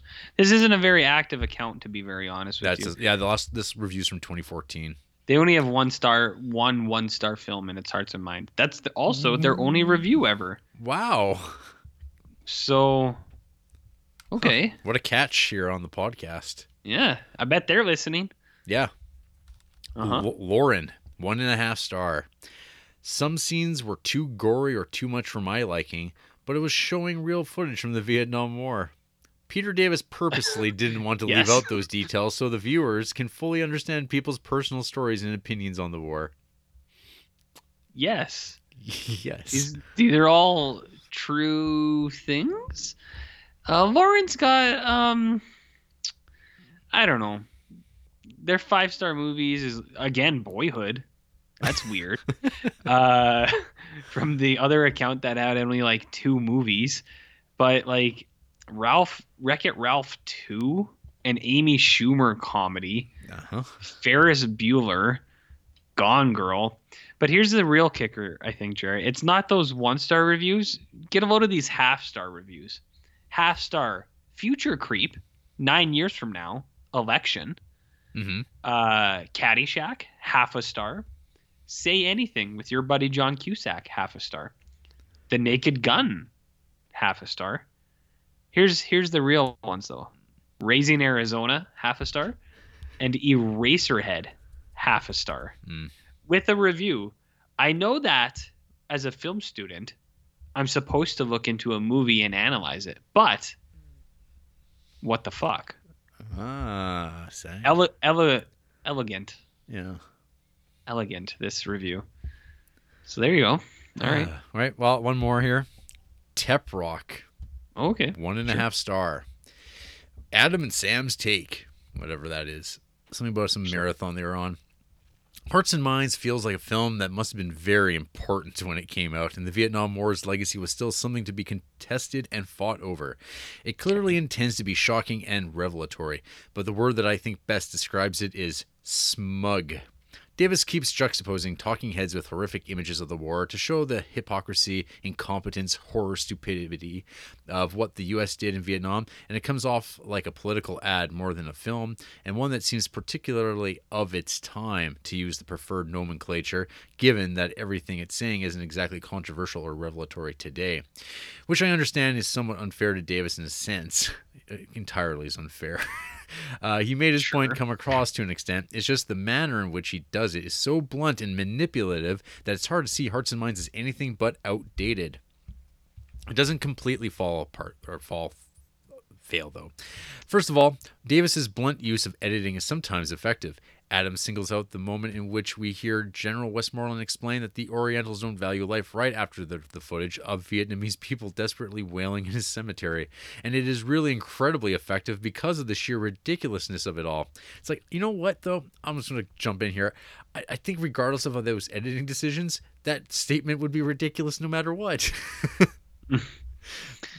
Um, like, I, I I, I remember that that I remember that like quotation more than I remember the scenes around it. And when I was watching Yeah. it, I went, "Oh, there it is." it's like, of course, it comes right there. Um, continuing on, Yeah. But the film lacks the focus to consistently. Oh, there's more to this get, review? Yeah, it's a long one. But the Oh, film okay. lacks the focus to consistently get to that point. Davis comes back a few times to footage of football matches, for instance, and it feels both random and Mm-hmm. out of place. Yes, there's a connection one can make there, but it feels like Davis just thought that uh, up at some point and put it in without bothering to actually make it work within the narrative. Uh, that actually could be said of a lot of what's good about the film too. Anytime the guilt-ridden bomber was on the screen, I would pay more attention simply because that was an interesting guy. But it's just there. There's no real storytelling going on. Oh, see, that's real interesting guy, man. but it's like this idea of story. I don't know. Storytelling. It's a documentary. It's it's just here are many ways in which the Vietnam War was awful. You do the sorting out. I'm like, well, yeah, that's kind of what it does. Yeah, that's the point, man. Yeah, it's like calling it. It's like this film is a storyline. it's like it's like this is, film is not that. Okay, as a documentary aiming to inform. Oh, there's more? Just a little bit. As Jesus a documentary aiming to inform and provoke. I suspect Hearts and Minds is very successful, but as a film, it doesn't have the coherence or the deftness of something like Harlan County, USA. Uh, also a Is- future creep. Is that good, Jarrett? Harlan County, USA. It's good, yeah. It's about uh, miner miners in Kentucky and uh, the shittiness of uh, working for the company. Mm. You know what else is shitty? Tep Rock's Taste. Oh yeah. Uh, so actually, their their five star movies are it's just like Criterion's and Miyazaki stuff, pretty standard fare. Uh, where I find again more striking things are in the movies they don't like. Here are some one star movies from Tep Rock: Schindler's List, Gates of Heaven, Batman v Superman, Jarrett's favorite movie ever made. uh, Braveheart, The Green Mile, Future Creep, The Man Who Fell to Earth. So, anyways, some of those are a joke, but uh, movies I actually enjoy quite a bit. But like Schindler's List, one star, that's a little weird, isn't it? What's that about? Mm, could be. Do people not like that movie? There's there's been a bit a bit of a turn on that movie. What about Bringing Up Baby? That's a one star on here also. Hmm. And uh, a re- and or just Irrational Man, American Beauty one star. Uh, yeah. Tron one star. That's like your favorite movie ever, I think. Isn't it? Tron? Yeah. No. Oh.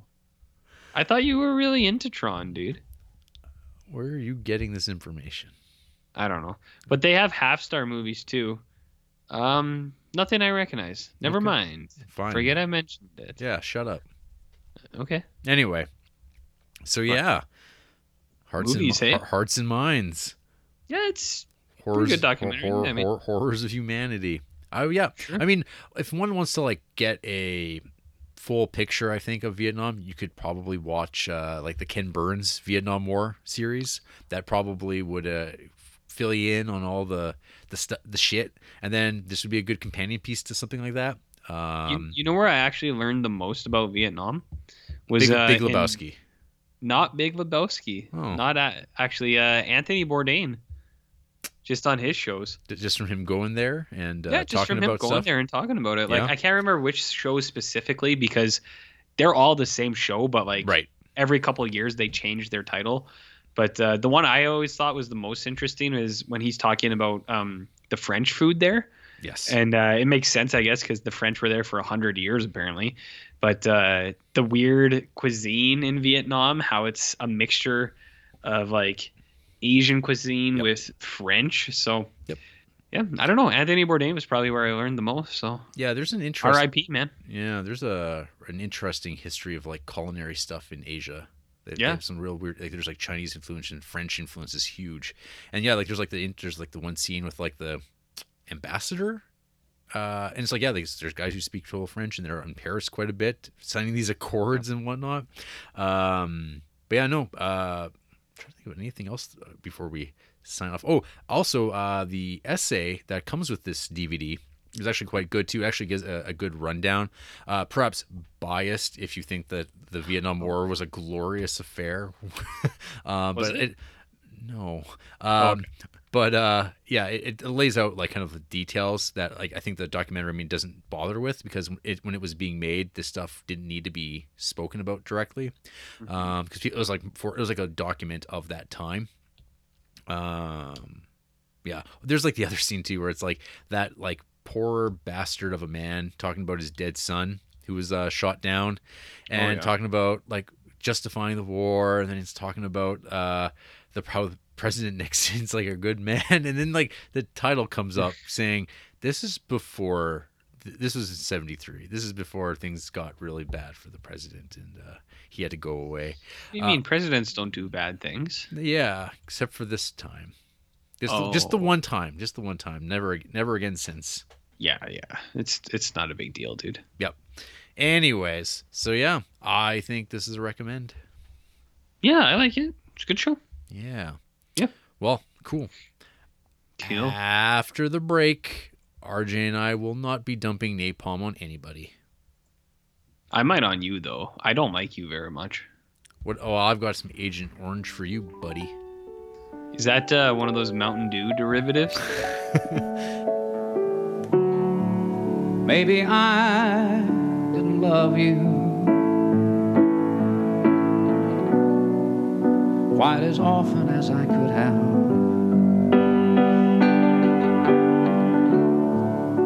Maybe I didn't treat you quite as good as I should have. If I made you feel second best, girl, I'm sorry I was blind. But you were always on my mind. You were always on my mind. Maybe I RJ, Hmm. is life cheap in your household? Not really. We live pretty fabulously. That's it. You can email us at criterioncreeps at gmail.com and tell us about how you value life or Mm. don't. We've got a Facebook page. We're on Instagram. We're on Letterboxd. I'm Jared Duncan. He's Barnloaf. We've got a Patreon. We've got YouTube. We're on SoundCloud, Stitcher, iTunes, Google Play. What else? Um, That's it. Yeah, uh, good stuff. Some, some other stuff, maybe. I don't know. Sure. Maybe illegally. Maybe we're being pirated. I mean, that's fine as long as they leave us a review. Well, they're too cheap to do that. Fuckers. Hey, RJ, next week, Spine 157. Mm-hmm. You ever hear of Wes Anderson? No, I'm not familiar with this said person. Did you remember Rushmore? Uh, I remember Rashomon. Well, he made another movie, and it's called Royal Tenenbaums. Is it any good? It came out in 2001. I've heard, No. I've heard, I don't watch movies that are more than 10 years old. uh, I've heard it's pretty okay. I'm not gonna watch it. Mm-hmm. Cool. Yeah. Well, good, good thing that uh, someone will be joining us next week to talk about it, since you're not going to be here to watch it, I guess. Is this quite true or is this fabricated? Uh, I don't is know. the first I'm hearing about it. Is this true news? I don't know. This this is the first I'm hearing about it. It's, it's, it's, it's been alluded to. Not on podcast. It has in this very episode. Did you actually bring that up in this episode? I did. Holy fuck! What am I doing? I don't remember that at all. Mm-hmm. Really? yeah. I'm gonna listen to this tomorrow. I don't believe you. Okay. That doesn't sound right. I don't remember that at all. Shut up, Jared. I guess we'll keep RJ guessing till next Hey, shut up, Jared. Good night. Mm, Shut up.